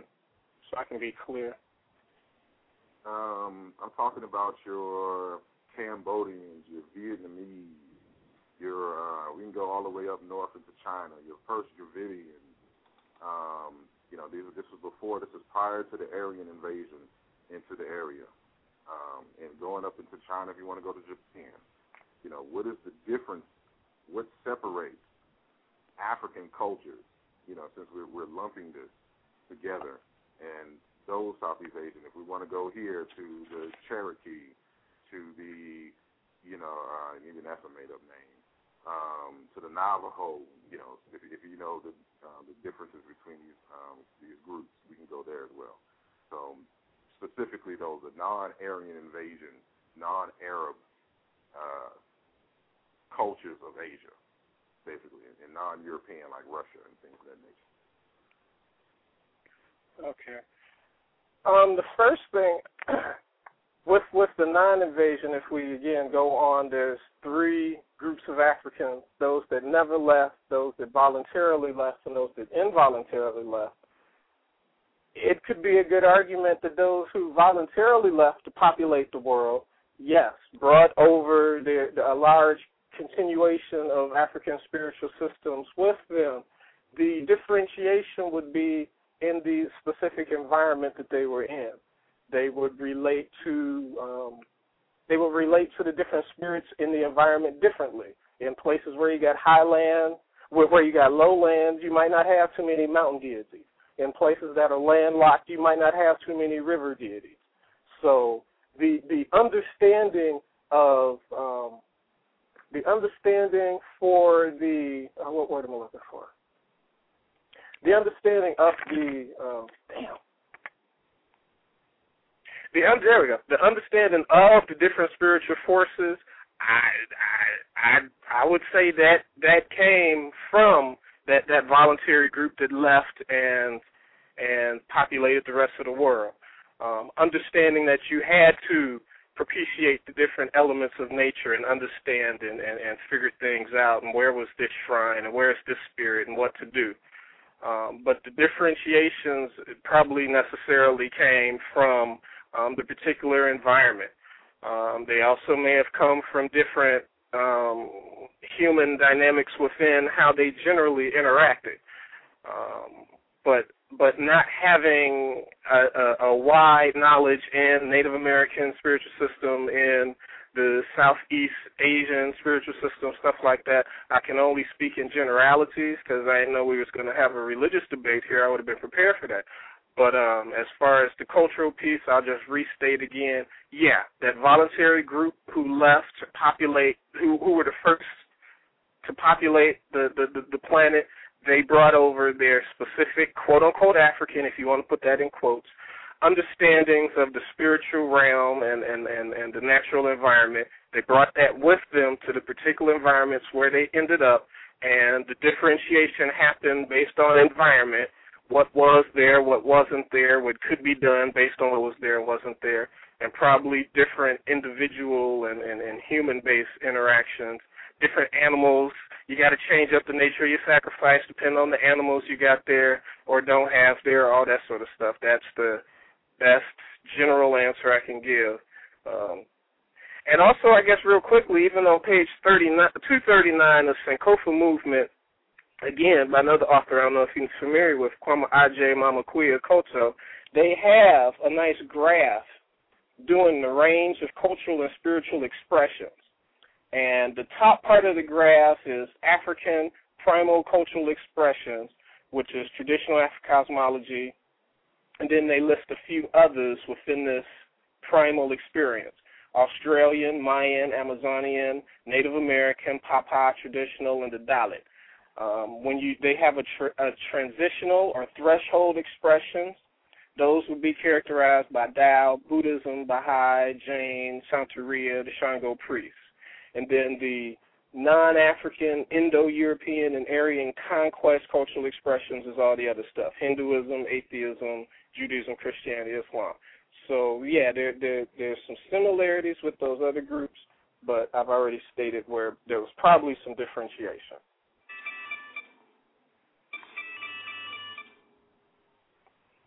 Alrighty. So, um, Kamau, you have your last question, and Asar can respond. Now, I'm asking this question is sort of I'm ask, yeah, I'm asking this question because I've noticed, and again, Babaji and Mama Kuya have noticed that there seems to be a disconnect between intellects who study Africa and practitioners of the African systems, especially period, but especially over here in the West. So this question is, Asar, is there a traditional Ifa, Akan, or Vodun, or classical, Asar said, African spiritual system, or quote unquote house, that you yourself are an active member in? Is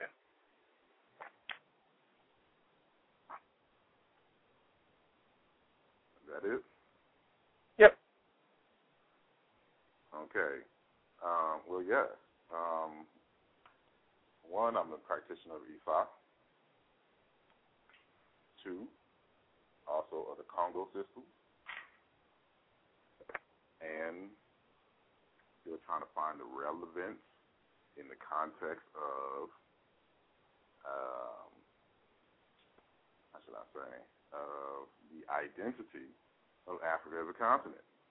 There's certain things that I know, like there's a certain priesthood that exists on the continent with the elders. They speak the same language no matter where you go. I even wrote on an article on my website called it African Superhighway of Wisdom, where Africans travel to learn from one another, to share information and priesthood. Does not that was one of your better works. Oh. Does not mean that it was a political system and we, we seem to be missing this this part of discussion and you know trying to scapegoat. And just like with the last thing i can tell you there is no difference between native american traditions and african traditions what it all boils down to is language. That's why in all the things that i quoted it boiled it down to language. You know and there's no no continental wide african language. You have language families. They're arguing whether Kiswahili should be the language but you can't have a political system unless everybody can communicate with each other. You know. Now, in priesthoods, they have certain signs and symbols and certain sacred languages in which they can communicate. But if everybody doesn't have access to it, that is not a nationwide thing. So, you know, trying to find the relevance in, in your question, you know, to to the overall discussion you know, if you're trying to t- check my authenticity as as a practitioner and as a scholar, as what uh, Dr. Kakosa Kajangu calls a post post colonial scholar. These are scholars who initiated into African systems and also into uh, excuse me, on, and into the academic, who are also academicians.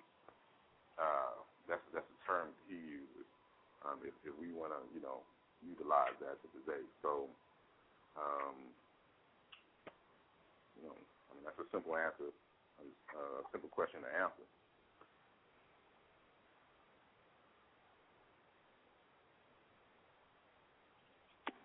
That's it? Okay. Okay. So the last question is um, Asar to Kamau, and then we'll go to the conclusions. Um, again, I'm, I'm, I'm, I'm keep re-emphasizing this this concept of organization. You know, when in in in American history,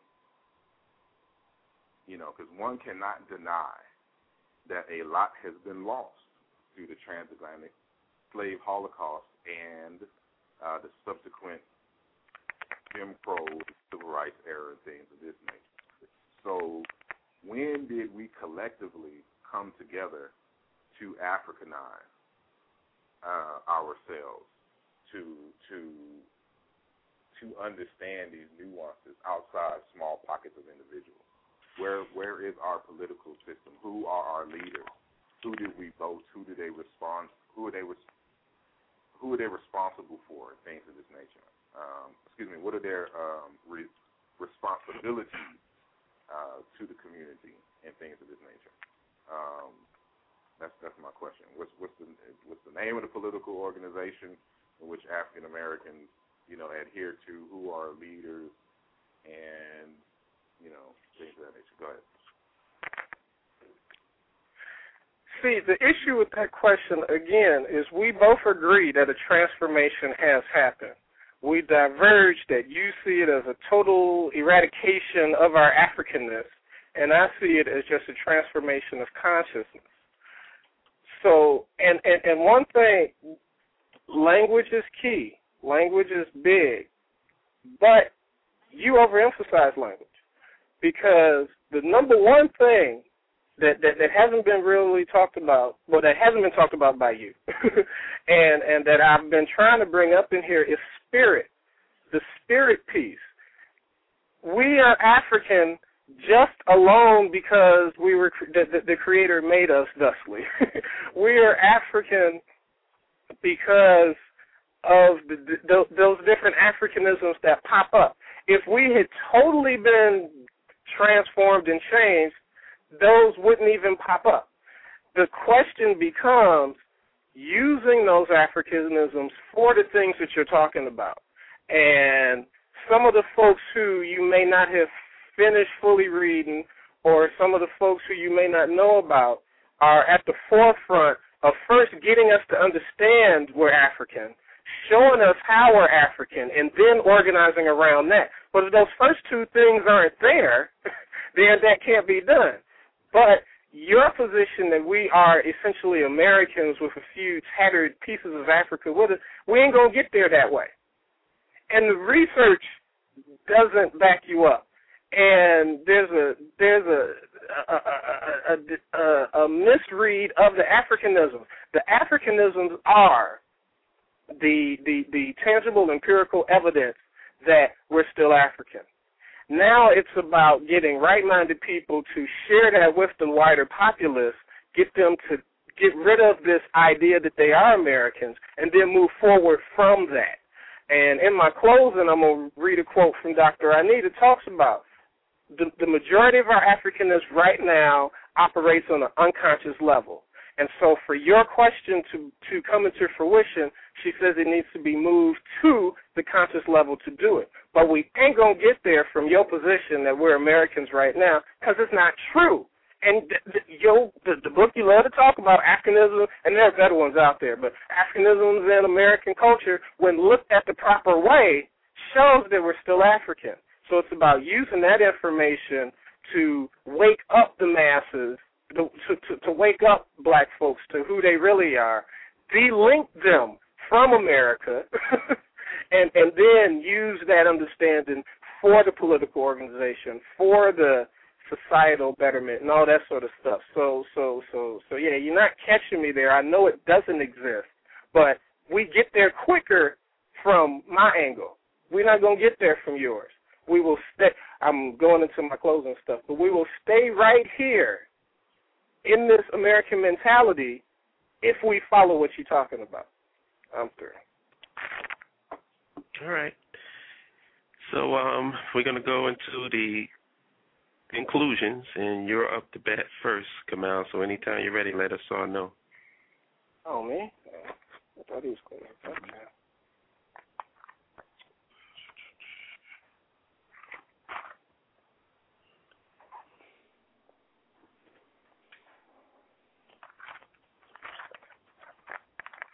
Oh. All right.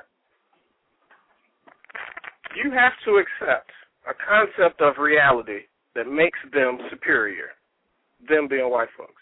If you deny that, their thing will not work and they will lose their control. We are extension, excuse me, we are American extensions of our African history. Just like those scattered elsewhere are those regional extensions of their African history we must remember, quote, when a people and a nation's history are disrupted, their cultural practices illegalized, their physical integrity is forcibly scattered and terrorized, those people do not cease to exist. The history continues to exist as it is beyond the capacity of one human or one human group to destroy the historical and cultural reality of another. And I'll say this again the African deities tell us what is given by the Creator cannot be taken by man.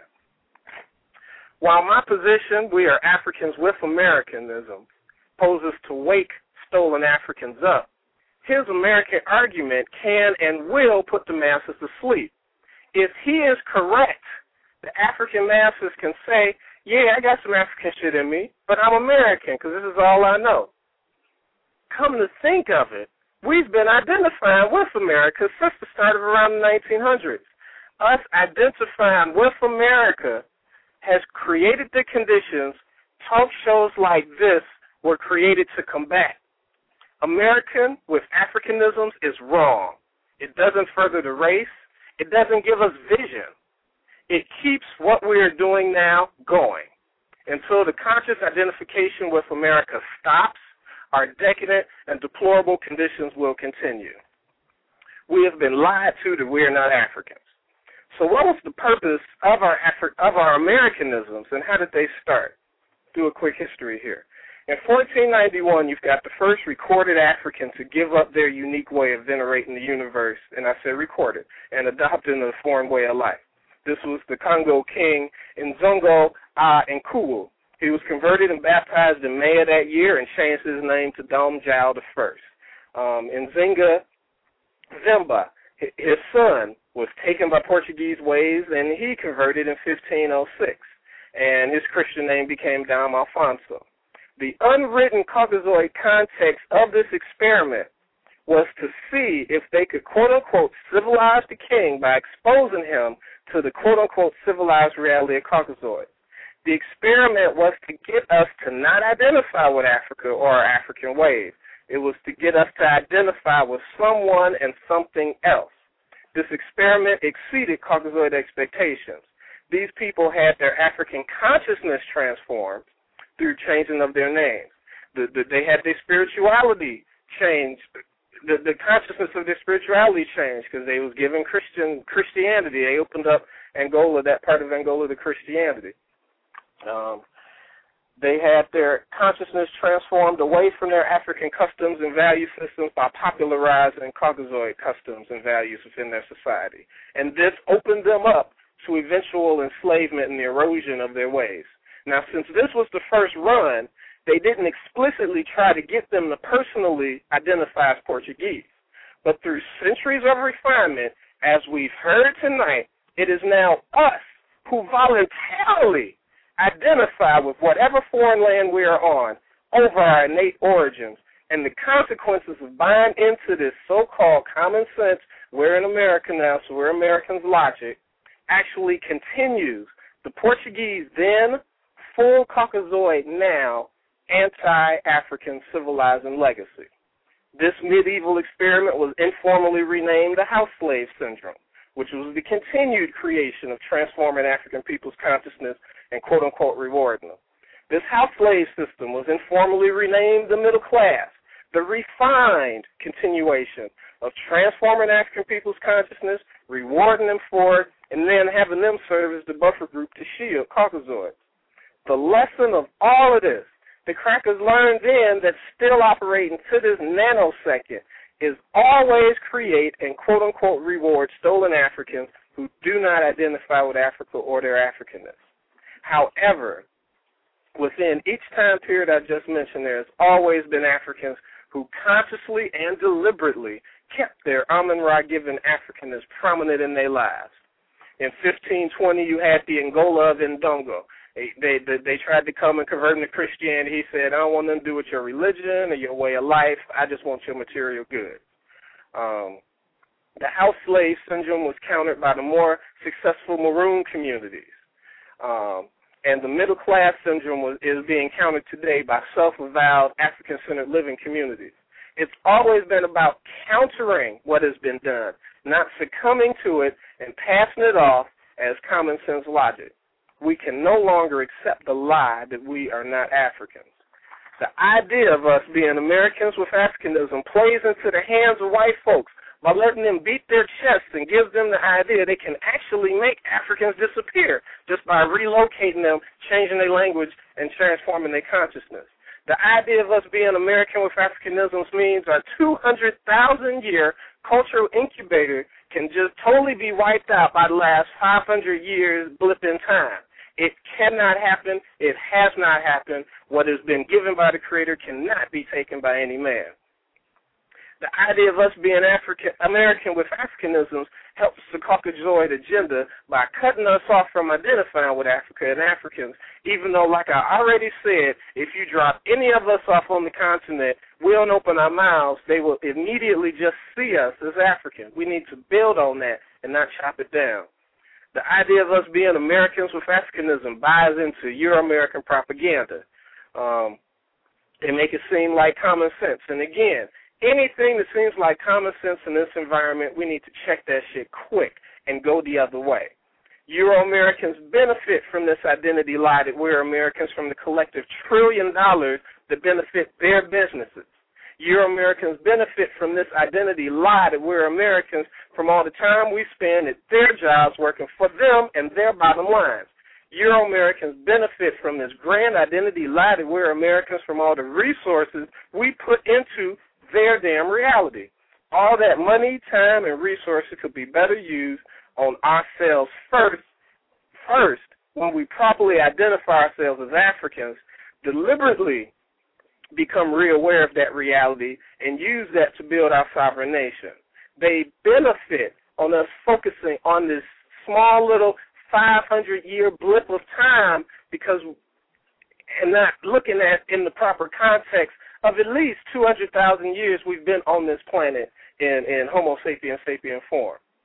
So I ask, are we following the Booker T mistake when we should have followed the Garvey model today in 2010? We laid our buckets down then in America. What do we now have for it? American with Africanisms? Really? Really?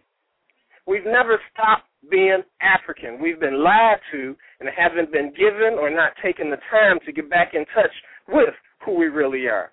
We were I'm gonna keep saying this. We were originally created as Africans by the African creative forces of the universe. Spirit has been totally devoid out of my components out of my opponent's argument. Only recently, check this. Only recently have we been told we are Americans. Ironically enough, by the same people who stole us in the first place. So the question becomes, who has more weight for you in your life, dear listener? Ra, Nyame, our African gods, or white people who create census forms? This American identity thing is only a man-made law on their books. If two Africans have a child in China, that child is not Chinese. That child is an African child born in China. If two Africans have a child in Russia, that child is not Russian. It's an African child born in Russia. And we all know the Baba Omowale quote, if a cat has babies in an oven, did the cat have biscuits? No. The cat had kittens that were born in an oven. And one of my favorite African proverbs, if a log stays in a river for 10 years, it will not become a crocodile. I'll even add that to say if a log stays in a river 500 years, it won't become a crocodile. It's just a very damp, wet piece of wood. Folks don't like identifying with the quote unquote losing team, the quote unquote underdog. But only for the last 500 years has Africa been losing that cultural battle. The secret to all successful maroon groups, North Carolina, Jamaica, Brazil, was their reattachment to their innate Africanness and addressing their present realities based on that. It's beyond time to study those examples, learn from those examples, and reduplicate those successful examples.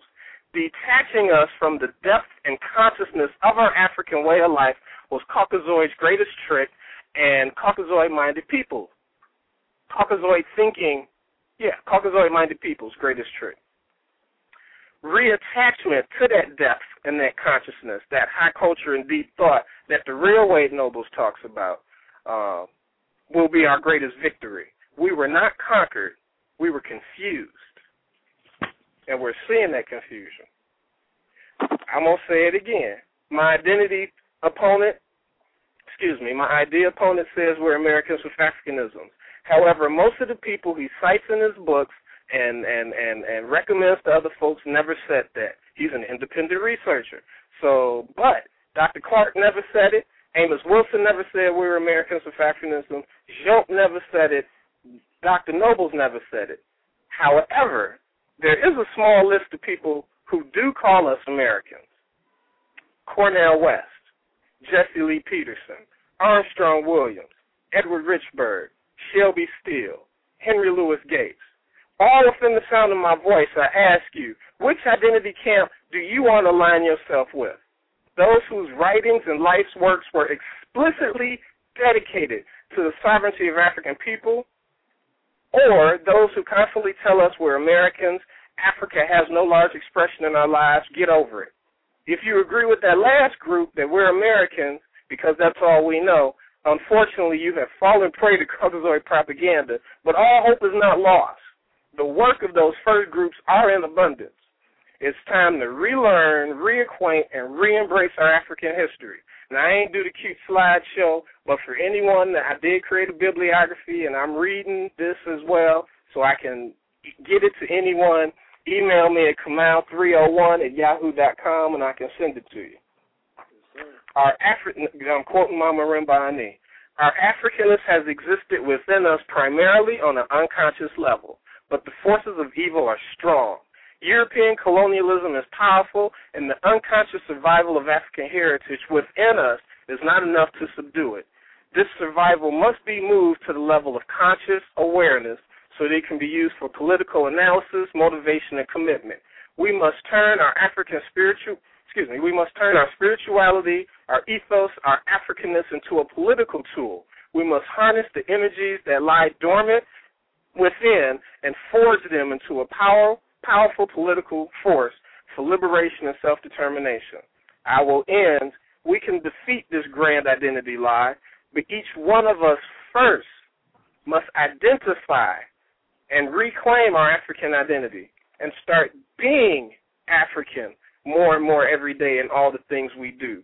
Drop as many harmful Americanisms as possible, or as um, Obadele says, de-whitenize and re-Africanize, both simultaneously get with other people of like minds who are doing the same thing, and let's create this damn sovereign African nation, starting first on correct identity and cultural grounds. Okay. Um, I just want to say something, you know, because um, as Saul gives his concluding, we're going to go into the overtime. I have to bring people in because once we get past the um, the live show, I'm going to lose the board, so it won't be any way to ask questions. So I'm going to make a request. If you're on the line right now, mute your phone. Because if you don't mute your phone, it's going to drown out everything that Asar is saying. So mute your phone if you're on the line, if you got your hand up or you don't have your hand up, mute the line because um, once the show is getting ready to end, I'm going to bring you in at the one minute mark. So your phone has got to be muted. Please, people, don't let me hear you going to the bathroom. Okay? Yeah, and then you get a chance to ask these guys, these brothers, questions. All right. So you're up, um, Asar. Peace, peace, peace. Um, once again, thank you for the discussion and uh, allowing us to have this dialogue. Um, my my position is, is is pretty clear. You know, I don't have an elaborate ending. We are Americans because one, we live in America. It is our uh, it is our political home. Secondly, we speak American English and have lost the languages that we spoke prior to arriving here. Um, there are several different um, things that I could address in that last uh, attempt at a response. But I'm, I'm just gonna I'm gonna read something a little later, but I'm gonna read something now from Dr. Shekan Joke. Uh, in April 4th of 1985, he came to Morehouse College, and when he was there, you could find this work in Great African Thinkers by Dr. Uh, or edited by Ivan Van Sertima, Dr. Ivan Van Sertima. And in this, on page 320, um, the year 1986, It says, we, this is Cheikh Anta Diop speaking, we must reconstruct a new Afro American cultural personality within the framework of our respective nations. Our history from the beginning of mankind, rediscovered and relived as such, will be the foundation of this new personality. And if anybody has read the work, knows that I don't argue that everything was taken away from us.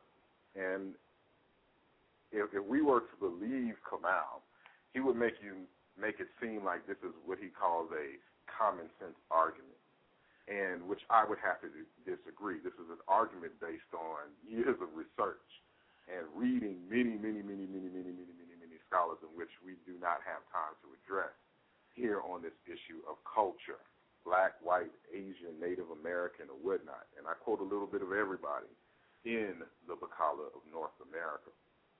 And um, again, we, we have fundamental flaws in his argument. You know, he tries to use the Malcolm X uh, cat born in the oven, you know, uh, argument, and that's essentially the problematic which I addressed at the beginning of the discussion. It's one on based on biology, which we can undeniably, by way of genetics and paleoanthropology, say that everybody is an African.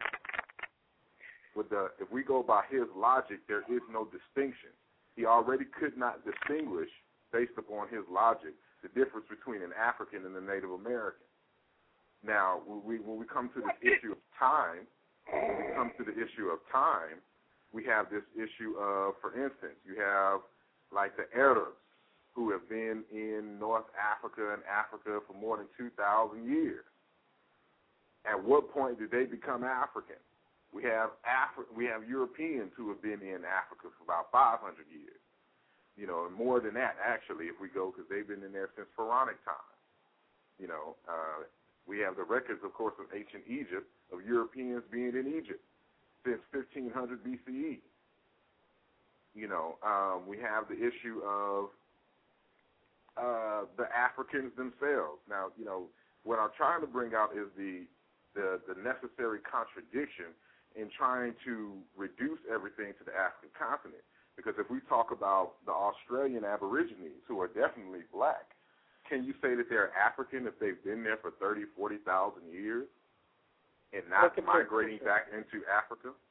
You know, these are the kinds of questions that people need to really think about. If there is no political system, you know, he, he, he tries to skate around the fact that it was not called Africa. Africans didn't call the continent. I'm not even sure if they understood the boundaries of the continent in full in that way to name the whole continent. That is a European concept to go around naming continents and naming whole people. You don't find that in African traditional systems. You won't find any record of that. Only when Europeans come in and name all Africa Ethiopia. You know, uh, the Arabs come over here naming it, you know, Sudan. You know, and then of course America is naming it Negro land. You know, and of course the Romans uh, doing it with Africa after a small Berber people named the Afri, and the Arabs coming in saying Afrika. This is where the term comes from, but no one knows what the meaning is. You know, there was no unified African state, no unified African language, nothing in existence for one to say conclusively that there was an African in, in, in the correct cultural terms, in which I cited you know, exclusively these particular um, scholars, in which, of course, he has not read all the material. Uh, I would assume has not contemplated it. But I'm going to end on on Dr. Noble again, because this is how you have to wait. You know, it's not enough to just throw terms out there. You have to weigh them against definitions and concepts. So we're going to continue to quote Dr. Noble and um, I already cited the, the, actual particular source of this, but this is slide number 25. I'll be reading uh, slide 25 and 26 on my um, on my slideshow. The system, and we're talking about culture here, and he's talking about culture in the context, and this is right on time for the whole Arizona ethnic studies debate, which is a totally different topic. But anyway, because this is dealing with education. The system of culture teaches the people to recognize phenomena and to respect certain logical relations amongst phenomena. Culture gives meaning to reality. As such, culture has the power to compel behavior and the capacity to reinforce ideas and beliefs about human functioning, including issues of educational achievement and motivation. As such, culture is the invisible medium in which all human functioning occurs. It is important to note, in fact, that nothing human happens outside of culture. To think of culture as the medium in the petri dish is an appropriate analogy. It is the stuff in which human development occurs. Going to the next slide. Culture is to humans as water is to fish. It is our total environment as such. Education as well as curriculum development are cultural phenomena. Culture is therefore the invisible dimension of all curricula. Hence, just as the nature of the water, salt versus fresh versus polluted water, influences the reality, the survivability of particular types of fish, so too do different cultural systems influence the reality of particular groups of people. In fact, of all of excuse me, all of our training and education are bound by what we call customs of professional convention, which are nothing more than cultural traits or rituals. Culture is like our water, and like the fish out of water, some humans can be out of their culture and thereby act inappropriately or fail to thrive. In a similar analogy, culture is like the electricity that illuminates the light bulb. We can only know or understand the electricity by what it does. Accordingly, if we are going to have a practice of education that's appropriate for African American children, then it should be clear that we need to understand the electricity that's going to guide the practice. Now, there's a whole bunch of stuff in here, but I like that water analogy. Because if you take something out of its natural environment and put it in another, it affects them to the point where it can either make them thrive or pollute them and kill them. Now, all of these books and stuff in which I mentioned earlier, they would not exist. There would be no reason for uh, breaking down the psychological uh, aspects of uh, mental slavery, you know, uh, a blueprint for black power, and all of these other different works. If there was no environment change, no cultural change, we were not taken out of our African waters and brought over here into these American waters using the analogy of water or the seas or whatnot being culture. You know, and and regardless of how he likes to word it, you know, everything that these authors are writing or supporting my point. Now, when we talk to these African authors, when we talk to these African authors, you know, they all boil down to language. And, and notice what I've done here. When I quote the African authors, they all boil it down to language. When we talk about the African American authors, they they don't deal with language because most of them aren't linguists, you know. And this is very important because if you can't articulate the world in your own language, you know, you can't argue that you're essentially your culture. And because you have no culture, you know, culture boils down to language. That's the difference between Native American cultures and African cultures. Native Americans have feathers, we have feathers. Of course, they had, you know, the, the teepees and the circular shapes. We had the huts in the circular shapes. They honor ancestors. They pour libations. They recognize the earth as symbols. You know, they have a priesthood. They respect their elders. They have initiation rites. There's nothing that separates them other than a few quote unquote genetic haplotype markers, which is insignificant in the final analysis of genetics, and their language. So until you're ready to deal with the language piece and not skip around it and skate around it, then you're not prepared to really have this full discussion. And that's what I end on.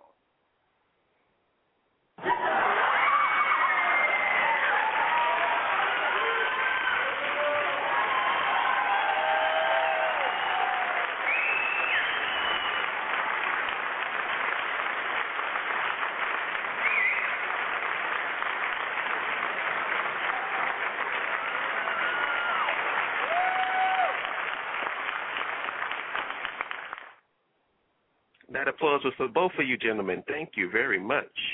Definitely, definitely. Thank you. This was a good debate. And, I, and oh, the applause was also for my callers because nobody flushed their toilet. I didn't hear any fart, farting or burping. I'm I'm proud of you guys, man. That's right. I'm sure All right. Now this is going to be a little interesting because I don't have control over the board. So is you can uh, the person who wants to ask a question can unmute your phone and just direct it to whichever participant you want. Hello? Hello. Yes. Hello? Yes, we hear you. Oh, okay. Uh, I want to uh, support what you just said. Both uh, uh, scholars, both brothers were excellent in their argument. And I just have a kind of a comment that I want them to respond to, because to me it seemed like they were agreeing with each other. And the question really becomes, uh, where do we go from here? And for Brother Asar, it's a quote by Nkrumah uh, that says, "Start with what they know, build on what they have." And for Brother Kamau, there's a, a quote by Amilcar Cabral: uh, "Tell no lies, claim no easy victories." And what I've come to understand uh, is it's not just what we argue, but why we argue something in terms of the ends, uh, in terms of the ultimate goals. So in in this dealing with this question, uh, brother Asar, I'm wondering what are your goals, your long-term goals in terms of trying to get us to see that we're more American than we are African, and then the reverse is uh, appropriate question for brother Kamau. What are the long-term goals uh, in terms of emphasizing our Africanness, even in light of so much cultural uh, confusion? And I would like y'all to take those two quotes into consideration as you answer those questions. Again, for Brother Asar uh, Nkrumah, start with what they know, build on what they have. And for, for Brother Kamau, uh, tell no lies, claim no easy victories. All right. Um, great question. Great question. Um, I'm not sure if you've read my book, The Bakala of North America, but um, if you have the opportunity, I highly recommend for an expanded, uh, more detailed discussion on many of the points in which we're talking about now, and which directly answer your question. In the long term, what I'm trying to create here is, well, in the short term, is going to be what I call the African American Cultural Development Project. And once again, through my years of study of culture, no matter there has not been any single scholar who has contradicted this, that culture is intentional, that people sit down and organize culture. This has not happened in African American history. We have never sat down to organize our culture. And see, and this is where it, it seems like we agree, me and Brother Kamau, because I don't disagree that the Africanisms are there. You know, I argue that in the book. So it's kind of mute to argue that point. What I'm arguing is that it has not been organized into a systematized culture. And that's the difference. Culture isn't something that is accidental. It is something that people organize.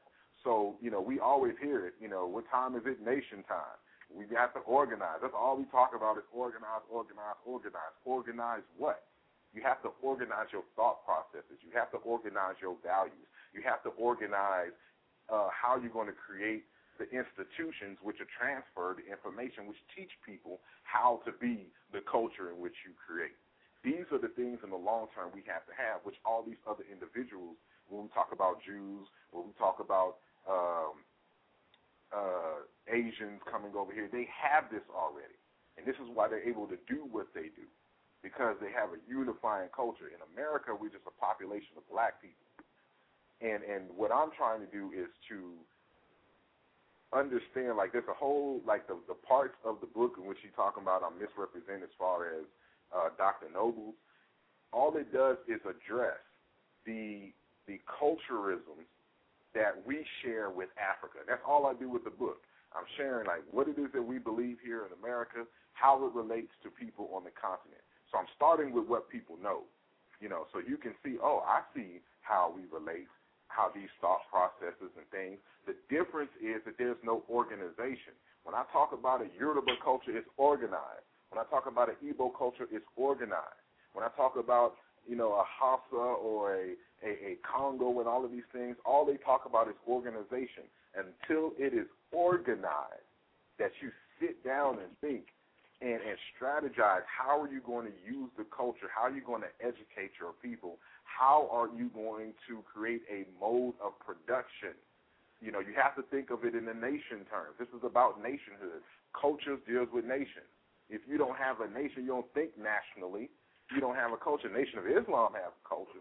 You have your Greek fraternities and sororities that have a culture. You have these quote unquote subcultures that have all the elements of culture. But when we're talking about all of African Americans, 40 million of us here in the United States, we do not have a culture, whether it's African, you know, and I'm talking about our own distinctive culture, whether you call it African or not. Everything, our value system, everything is European. And this is why we have all of these books, why we even have this show, Holipsism, so we can counter these Americanisms that are have such a the majority of the stronghold of our people in order to do that, you have to be able to start with what they know, like you said. Deal with the culturisms. That's why I recommend the African I mean, the Africanisms in American culture. It lets you know what these nuances mean. So now you can open up the door for people to be like, okay, I can embrace this African thing better. You know, so I don't know what he's talking about. I'm, I'm pretty sure he has not sat down and read the book for, you know, saying like uh, amount of time he probably just got it. But you know, this is what the, the, the particular plan is, if that answers your question. See, it's sort of twofold because I want to respond back to it because I actually thought the book was sort of confusing because you start off with that we ain't American piece, and then you miss, I mean, we're not African piece, and then you misread Wade Nobles because I remember quoting direct quotes from him to say we are Africans, and and and so. But then I looked through all the rest of it, your name is African, you use all these African concepts, you use these African authors, but in the beginning, you're like, we're Americans. And so, yeah, it was a bit confusing, but I did read the book. You can go back and check the invoices and all that. I bought it quite long ago, caught part of the discount. But um, tell no lies, claim no easy victories. Whew. The long term goals is, I mean, since I mainly focus I mean, I like to call myself a cultural scientist, but my my emphasis is the religious spiritual piece. We're getting no power from these foreign systems that we relate to. So one of the long-term goals of re-identifying with who the hell we are is we can start getting power from our African deities and our African forces to do what we need to do. Um, obviously, last well, we've only been calling on Jesus in America for about a good hundred and some odd years, maybe 200. But we can definitely see that that has gotten us absolutely nowhere, nothing, no how, nothing. But when we were dealing with Asar, Aset, um, Tehuti, Ma'at, you see all those civilizations. When when different groups were dealing with their traditional systems, you see Monomotapa. You see, you know, ancient ancient Ghana um, before the Arab invasion, stuff like that. So you, you, you see the Twa folks when they were dealing with their traditional spiritual systems. So the one of the long term goals for me at least is once we de-link from America and start relinking back to our African selves, then the question becomes, how do I make it applicable in my life? And one of the first things is reattaching. Well, one, the, the first thing is reattaching the identity, just understanding that you're African. That's that's baseline. That's the top line of a geometry piece. That's the given. But then going on from there, um, which getting getting an understanding of the spiritual system and using that and making it work for you. Um, also, um, using the culture you relinking ourselves back to our Africanness creates the group solidarity, creates group cohesion and predictability within the culture. Um, again, it's interesting. You know, my, my my verbal opponent did some. You know, I'm gonna pick this from Amos Wilson. I'm gonna pick this from Amos Wilson. But he constantly is talking about reclamation and and reconstitution. So he knows that it's not gone. We just need to um, reawaken to it and then he lays out the advantages of doing that. And these books are written because we have been delinked, our, our consciousness has been delinked. But none of them, none of them challenge the identity piece. And I challenge you, sir, to find me one of these nationalist scholars who, again, say we're not African. And you danced around that question. Oh, I'm an independent researcher, so I can do things other folks don't. You are wrong on this point because they they don't talk about identity. They say our consciousness was changed, breaking the chain, breaking the psychological images of slavery, not the identity. Falsification of African consciousness, not falsification of African identity. Blueprint for black. You, you see what I'm saying? It's the identity piece. It's the transformation of consciousness. The identity has not been wiped away. So tell no lies, claim no easy victories. We're not Americans. We're not lying when we say that tell no lies, we Africans, claim no easy victories. It ain't to be easy. Reclaiming Africanity in an anti African world with white folks and black skinned white folks telling us we're not African every day in every media ain't to be easy. But there are folks here in D.C. that are doing it. There are folks in, in Florida that's doing it, Philly that's doing it, St. Louis is doing it. I'm sure I'm leaving some Atlanta is doing it. I think that's Brother Densu. I don't know, but there are folks that are reconnecting and and and re and doing the work that the culture deep culture work that needs to be done. And we're gonna continue hopefully with Asar, but I don't know, we'll see. Can I respond? All right. Hello? Who's that? This is this is Asar. Oh, okay. Yeah. And I want to point this out why it's fresh. He keeps contradicting himself. Because everyone that I quoted, all every single last not one has contradicted this states that identity and culture is a psychological process. You can't argue that there's been a change of consciousness and we need to reorient ourselves back to an African consciousness and say that we're African if they don't have an African consciousness. And and it's funny how he likes to skip around on the book, and that's why I say you need to re- reread it. On page 17 of the Bakala of North America, I cite Dr. Asa Hilliard. Asa Hilliard talking about the whole concept of names in, in, in culture and things. He deals with this. He says this.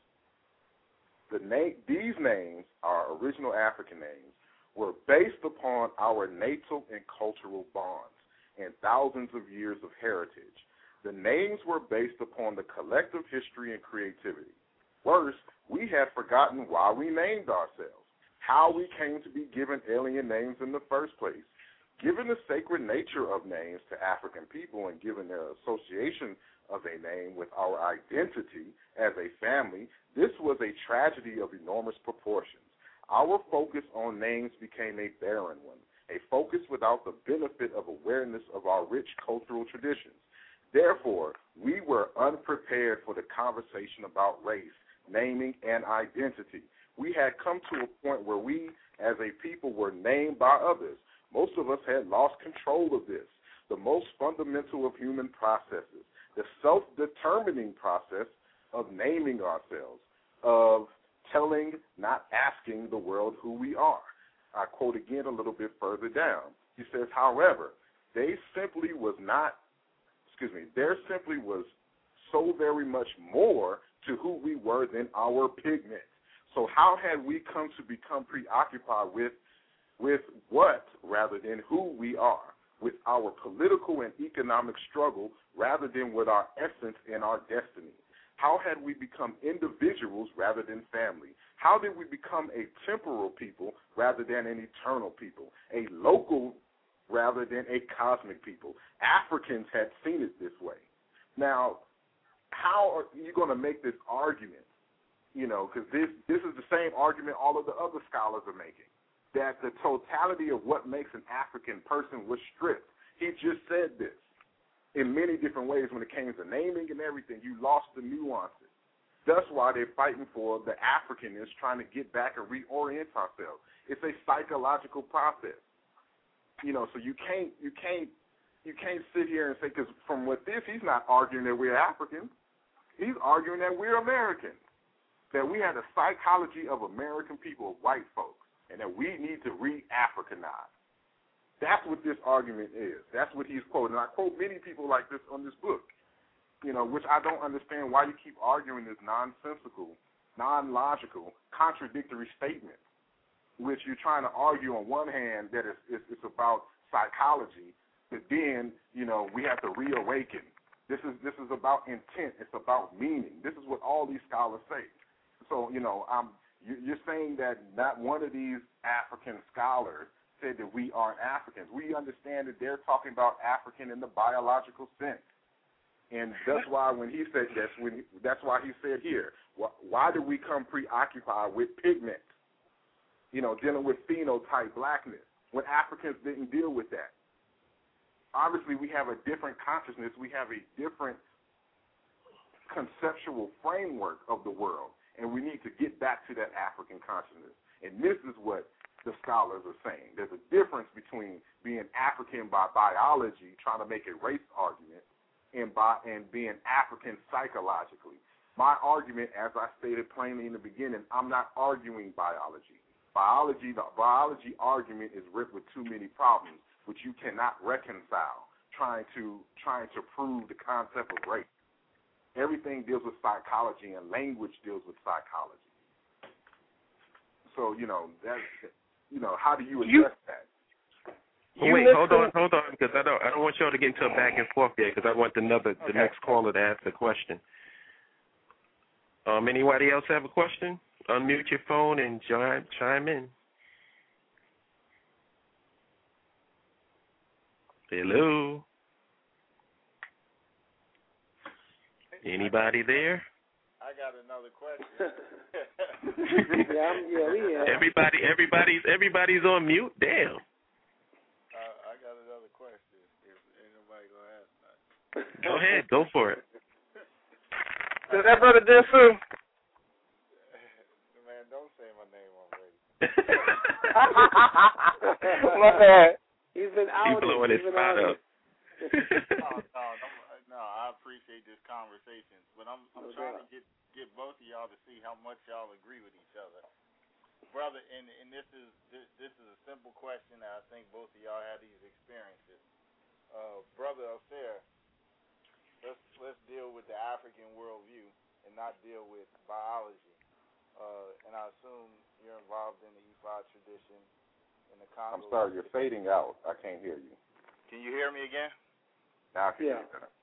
Okay. I said uh, just to to build like a consensus. I said, brother Asar, let's deal with the African worldview and not necessarily uh, the question of biology in the way that you've articulated uh, we are are uh, a product of our ancestors, right? And if if we are a product of our ancestors, and we're born of them, there's certain things that are passed on to us spiritually, biologically, psychologically, physically that may transcend our very um, narrow concepts of race based on race as a Western biological concept.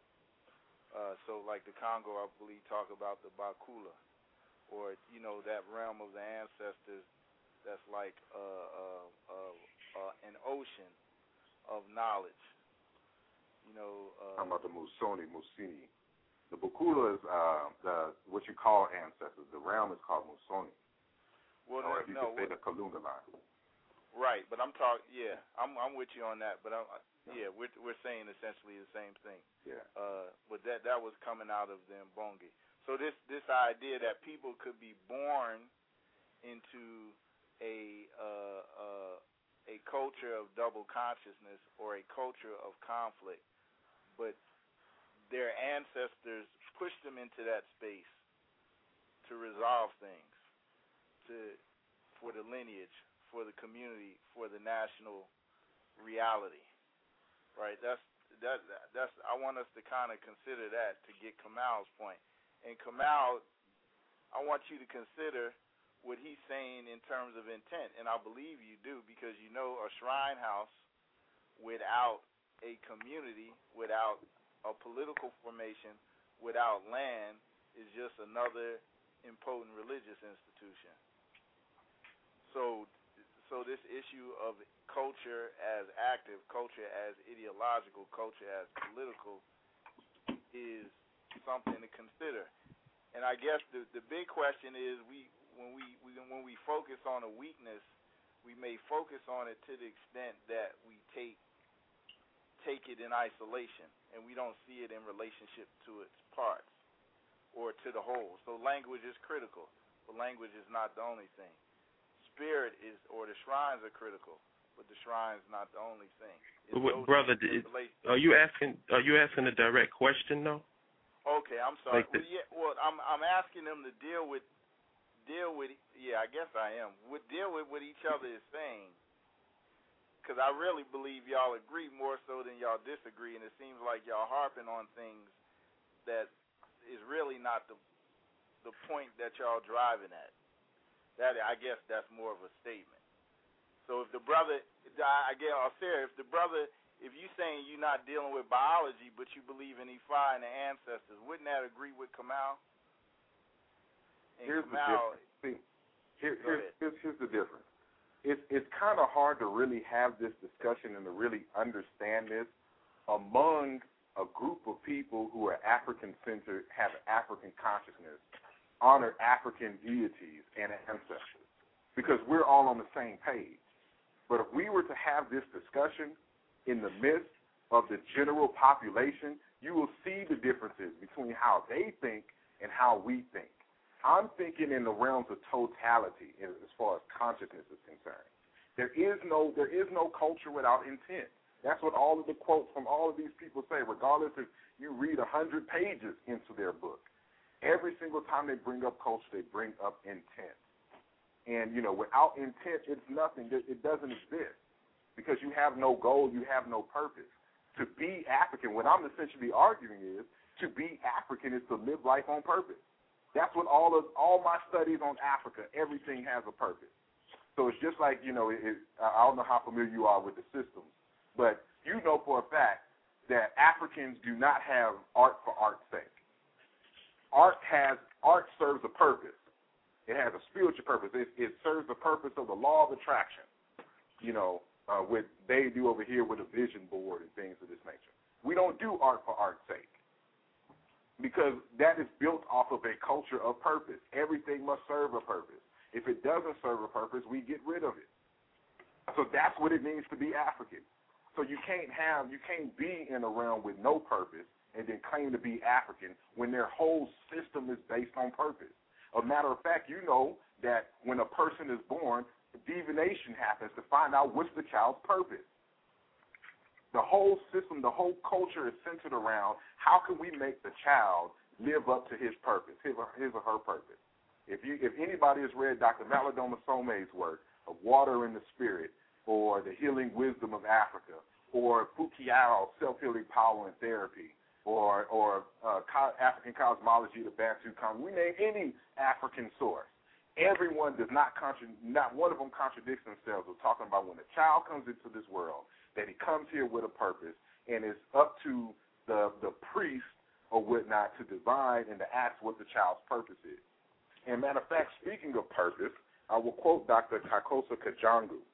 Um, he's a he's an initiated scholar uh, studied as well under Dr. Uh, not Dr. but uh, Mutwa uh, out of South Africa. He's actually originally from the Congo, so he's in the Congo systems as well.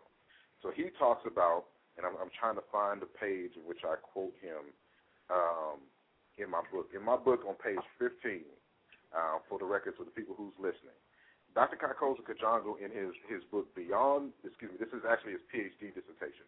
It's called Beyond the Colonial Gaze Reconstructing African Wisdom Traditions. He talks about, and I'm quoting now, the ancestral vision is a vivid expression that describes why a particular community of memory exists and what types of human beings it intends to deliver. It expresses the feelings that members of that community of memor of memory hold for their community and its place in the world often this vision, and I have this underlined, often this vision is the name that the community gives to itself. So not only do we deal with divination, trying to figure out the name to attach to the uh, in relationship to the purpose of a child, the whole name of the community itself encapsulates the vision, the purpose of the community, why they even came together in the first place. So when you talk about Africa, this is why I stress this point. If European people named you Africans, and it was not built on your own genius, your own purpose, your own meanings, you don't even know what the term African means, then you can't say that you're living like it's quote unquote African because they know what their names mean. They know what the, the purpose of their community means. So it's, it's even it's even more problematic when we start dealing with African Americans when the majority of us don't even deal with Africa. They don't know what it means to live a life on purpose. And this is where the contradiction, where the fundamental contradiction in this discussion is coming from. Because we don't live life intentionally, it's hard for us to grasp. And this is what I'm trying to argue throughout this whole book. Learn to live life on purpose. When you live life on purpose, this is how you create economies because everything is based on your culture, which instructs you on what your mission is here on earth. So, you know, I understand what you're saying, but there is a very there's a very fundamental difference in the argument the argument that we are making. To me, he's really not making an argument because he's skipping around the intentionality part and that is critical to this whole process. Sure, language is one part. I mentioned that language is one part, but it is the most critical, the most fundamental to defining a, a culture, and that's my point. So we can't we can't leave out language. It's one of the most critical things. And I quoted the African scholars, the initiated priest African scholars, who deal with this and say once you lose your language, you cease to be your ethnicity. So you know, this is this is why I'm arguing. This is why throughout the book I'm quoting African terms. You know, I even mention the African terms that we still say here that we think is English. You know, we're talking about goober, jazz, jam. You know, I deal with these culturalisms to demonstrate to the people that these are the the African um, concepts. These are the constructs that we brought over here, which we still retain. So now it's up to you to recognize that they are African and to organize them into a cultural system so we can utilize our Africanness to build economies, to build a stronger political system, because this is what culture is supposed to do. It deals with power. That's why in Blueprint for Black Power, after stating what power is, the first thing he deals with, he has a whole chapter on identity and culture. Why does he deal with culture first? Why does Anta Diop deal with culture first in um, Black Africa, an economic and cultural uh, basis for a federated state? Why, you know, we dealing with culture first? Because culture is the most important thing. There is no um, political unity. There is no economics unless you have the cultural piece organized first. So this is what you know my mission is to organize the culture so people are conscious of it to create institutions where we can pass this knowledge on and we can build and bring new knowledge and not just hark over, you know, Egypt as the, the end all be all to African civilization and to understand that we are an extension of these African systems and that we can create and do better than what the Egyptians did and what the Malians did, what Songhai did, what Timbuktu did. All you have to do is be in the same consciousness that they were in. But in order to understand that, you need to understand the languages and how they saw the world. So this is why I deal with languages for the most part. Sorry to take up that much time. Hello. Yep. Yeah, we have everybody. Oh, okay. Um, brother, um, brother, brother Kamau, can I ask brother Kamau, um, the the language um, that uh, that Asar is speaking about, as far as when we lost our language, we lost the ability to communicate in our original tongue or the tongue that we came from, whatever tribe that is. Um, that's when we lost that. Do you, what, what, what's your take on that, as far as the, as far as that being the focal point of of, of not being able to claim that, or, or you know, what I mean, as far as as far as losing your your language and the ramifications or the or the implications of that. Yeah, maybe maybe he he he missed this piece, but I did quote two linguists, and then I ended with Melissa. I agree that that that conceptualizing the world in an African language would be different from conceptualizing it in a in a in a European or other language. Uh, that uh, I, I'd be stupid to argue otherwise.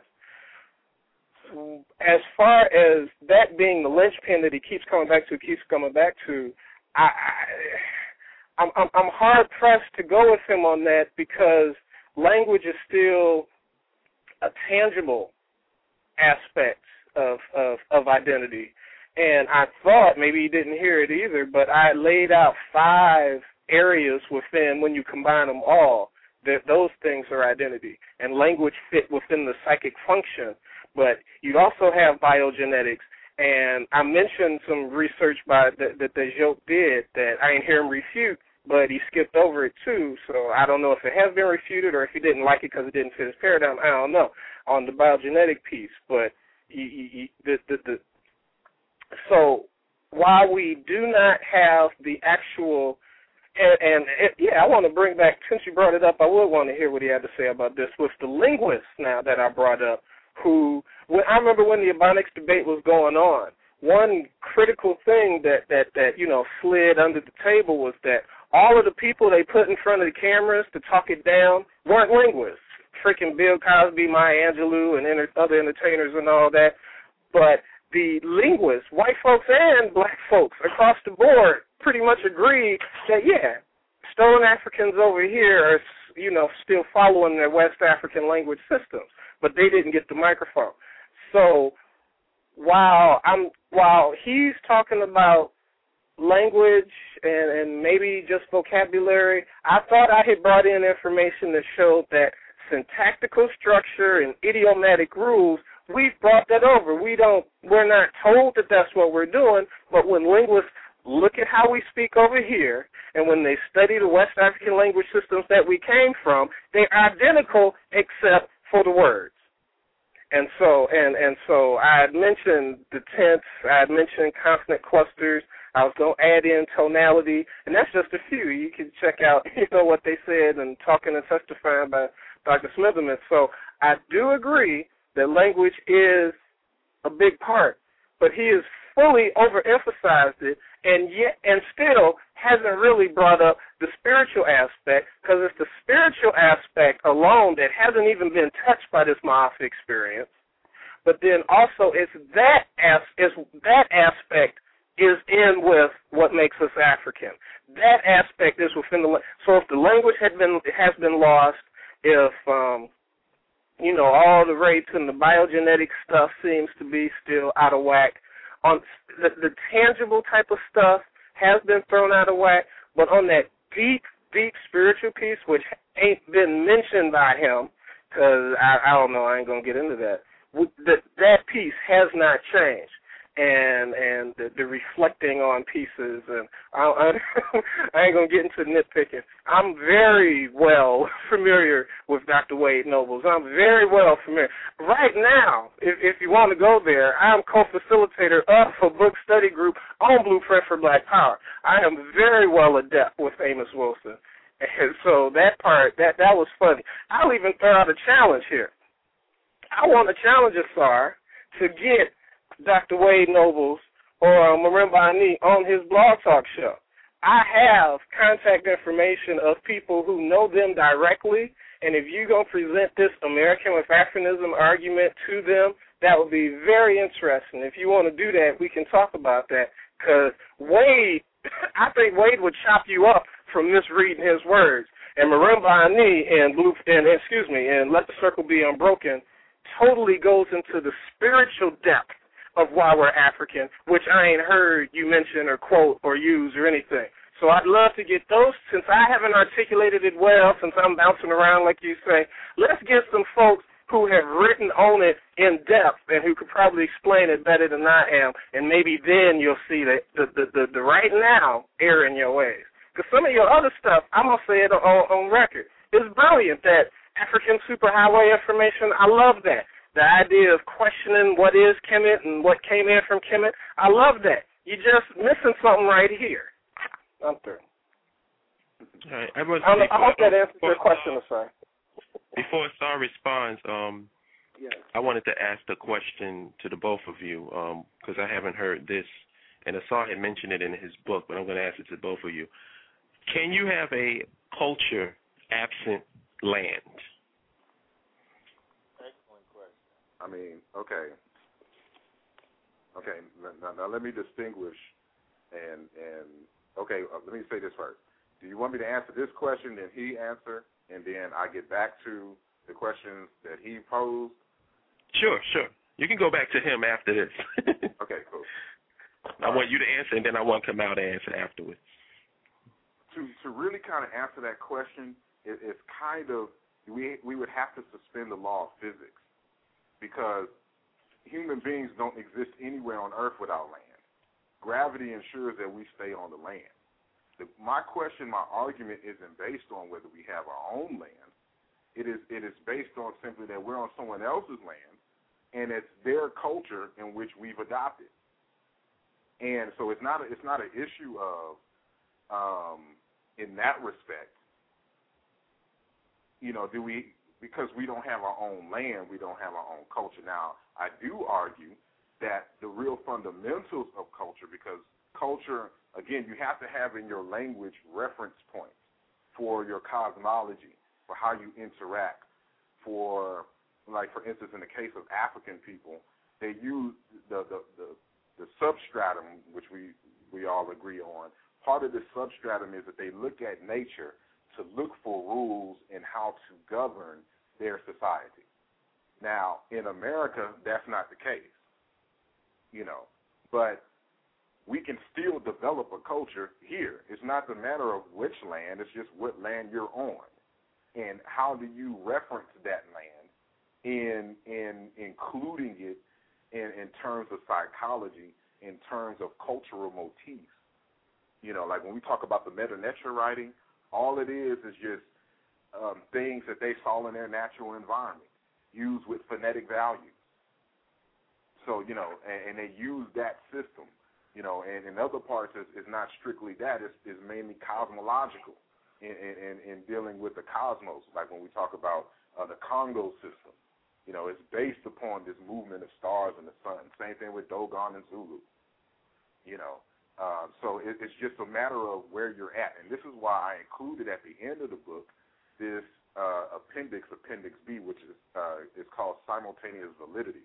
Um, I quote heavily in the book an individual by the name of Jordan Ngubane, who wrote a book called Conflict of Minds, and he's the the whole book is arguing the difference between European and, and Bantu Zulu culture and how these different cosmologies conflict with each other because they have different mindsets, they have different goals, just different everything. And Diop has argued this northern versus southern cradle is is nothing new, but he goes into it, uh, it uh, differently. So he starts explaining how, you know, for the mind of the African, it doesn't matter where you're at, as long as you use where you're at to develop your cultural system. And where you're at, if you use the natural environment and everything to develop your cultural systems, and you know the the world has to respect it just like they would anything else. So, you know, whether, and this is why I argue, are these people Africans that are in Australia? You know, even though they didn't exist on the African continent? You know, because, you know, it, it, these are these are these contradictions we have to deal with here. They're black. You know, you have people in Hawaii that's black. You know, people in South America, you have people still in China who are black. Are they Africans? You know, and and that's that's that's where this this this this confusion in a lot of these debates come in. But um, I'll, I'll end right there and, and let him answer.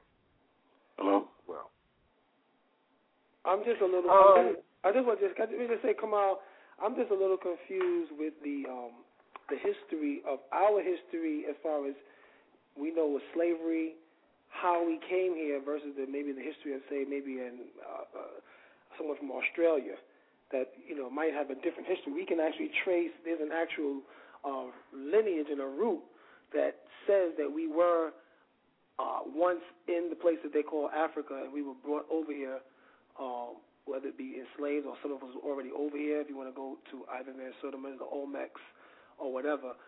Did we lose because we lost the language and we lost the culture? We lost that. Did we lose the right to say that we're Africans?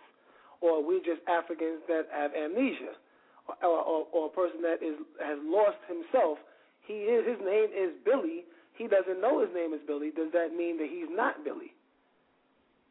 And that's the thing that that's the thing that I was you know kind of wrestling with. How much because we lost our language and we lost like we lost our language, our religion, our culture, our God. Does that mean that we are not Africans because we lost that, or we just lost the identity of that? We lost the we lost the consciousness of that. Again, Wade Nobles talks about the three the the the, the depth structure of culture. The sur- the topmost level is the surface level. The the next level is the ideas or ideational level and the deepest level is the assumptions level, where axiology, cosmology, all that's on. So where you you you what what where we get to answer your question, while those first two the first level definitely has been changed from from us, from Australian folks who are African, adapting to different natural environments. But um that the surface level stuff has been changed. That's the most malleable area. That next level, worldview, ethos, um, ideation, that can be subject to change, but you, you, you have a lot some rigidity in that as well. But when you get down to that deep, deep surf, the, the, excuse me, the deep level, the assumptions level, epistemology, how you know knowledge, cosmology, how you relate to the universe and other uh, and and the aspects within the universe. That's at the level where you again where Marimba talks about. That's at the level where you need to look at for the commonalities of all these different disparate African groups throughout throughout the world. And when you look down at that deep level, you see that the the while while the Australian folks are black, they also still have the circle dance. They also have the dream time, which is almost identical to the, the ancestral realm and stuff like that. Again, the circle dance to venerate and and act, and have actual deities join with their physical body. They got that when they came from the continent, you know, voluntarily over to where they are. And when you start using that type of precision to find those commonalities and similarities, you'll see that they are there and they exist at that deep level. And it's at that deep level that Dr. Nobles and Marimba Ani and Agyei Akoto and all of them used, and, and Kobi Kambon used to lock us into, if you will, our deep level Africanness. So the the while the the surface levels and that that that middle range level has been changed, a white sheet's been put over it. On that deep deep level, we're we're still African, but we don't know it. Like you said, amnesia. Like in falsification of African consciousness, you got the historical amnesia piece. There wasn't a 100% severance and cut and disconnection. A damn white sheet with whoever flag, the white folks in the land that you in, they sprayed that white sheet with that flag. All all we need to do is pull that white sheet off, see our Africanness, relate to it, connect to it, and then use it to do what we need to do. So it, it, it's an amnesia. We weren't fully disconnected. Again, um, this is a sorry.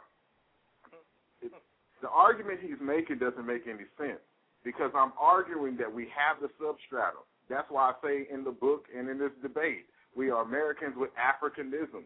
If I'm if I'm arguing for Africanisms, I'm not arguing for total uh, severance from Africa. But you I'm say it. You say it. You deliberately no, say it in the book. No, I don't. That's why, matter of fact, if I have to quote me saying Africanism, I'll do it. you know, let me find it real quick. I mean, this. I mean, this whole topic. This is uh, it's, it's the book Africanisms in American Culture, which inspired um, this topic in the first place it opened me up to the fact that although we are African people by blood, we are not African by culture. We are Americans with Africanisms. Exactly. And, and what does that mean? That means everything that you just said. We're talking about the totality of a culture. You just said it yourself that we are not the totality of the culture. That we need to be a reawakened to it has been veiled. That there's a deep. We have to go deep. We have to go to the spirit world to to understand the African this in who we are. This isn't the stuff that's on the surface. This is this is your argument. Can I make a, ask a question? you know, I, I would like to Right. address what, what he what he said beforehand, if, if we can, and, and and I'll make this brief. Sure, I'm I'm I'm I am confident in myself that I can uh, address this with any scholar on the books, and if if uh, Dr. Wade Nobles disagrees, then we can we can have this discussion, and I'll present the evidence, and he can present his evidence, and then we'll let the people decide. You know, I have no qualms against it. You know, as a matter of fact, before I even published the book, I had the stuff sent to many, many different scholars, including Mr. Molefi Asante, you know, who you quote. He's read the book, gave the book praise, gave, gave me some pointers before, you know, I even published it. You know, this this isn't, this, you know, I just don't write stuff and just, you know, hope. I I I, have it scrutinized first, and and and I deal with with a lot of these scholars on a personal level, regardless. So, uh, but him personally, I have not dealt with, and I've actually uh, tried to get in contact with him to send him a copy of the book, but I haven't heard back from him. So if you find someone that can get in contact with him and he wants to have this discussion, and you know he understands the merit of what I'm talking about, and I'm I'm all uh, good for it. But I forgot the second aspect of what your original question was. Besides that second half, can you please repeat? Talking to Brother Kamau. Oh, I ain't even jot that down. I, we got. I'll let that go. Uh, oh, I forgot. But Can I'm sorry, someone's a going to ask question as a listener? Uh, Yeah. Can you all hear me? Yeah. Well, it seems like um, there's a, a, you know, as I was listening, I was having a hard time with the idea that you said we are Americans with Africanisms, because, and then many of the things that you're saying are defending an African, a more common African-centered notion that we need to re-Africanize. So it sounds like, a, in a way, an intellectual sleight of hand because it's um, it's it's saying with your mouth we are Americans on the first note, which if we're not going to deal in semantics, would mean that the argument against it would be we are African. So it becomes semantics if you say we are Americans and then you and then you advertise or you sort of are on the same side of the people who would say no we're Africans. And then added to it is a bit of confusion because you're saying, well, you know, these people are saying that we're Africans, but really, if you look deeply at their arguments, they're really saying that we're Americans. So if you take Asa Hilliard, for example, who you use as an example, Asa Hilliard has a book called African Power where he says to be African or not to be. So it's I think that if what you're doing is it, it's hard to figure out if it's one of two things. Is it that you're trying to um, make it more complex so that readers and people who study African centered science will think deeper about these ideas generally? Or are you really in disagreement that we're Africans? Because you also then say you're not in disagreement with that because you say, uh, I guess in our blood we're African, but but perhaps but in our conscious are we consciousness are we or are we not? There's a lot of sort of back and forth. You're bobbing and weaving, and it's creating. You know, I'm getting a little dizzy listening. I've been on since the beginning because I want to see exactly. I want to be clear. You know, if it's just semantics, then let's not argue semantics. We both you both agree that we're Africans, and you both agree that we have some Americanisms. If it's more than semantics, then why pose it as on the uh, you know with the with the, the the prefix of the statement being we are Americans. Okay. Do you understand my point? I, I understand your point, and and to in, in short, and, and I'm gonna ask you a question because all I'm going to do is repeat what I said already. Um, it is to to bring more clarity, to bring out the contradictions in the statements, because a lot of what people are trying to say that we're Africans is biological, and you can't make a biological argument. You will lose the biological argument because everybody's African.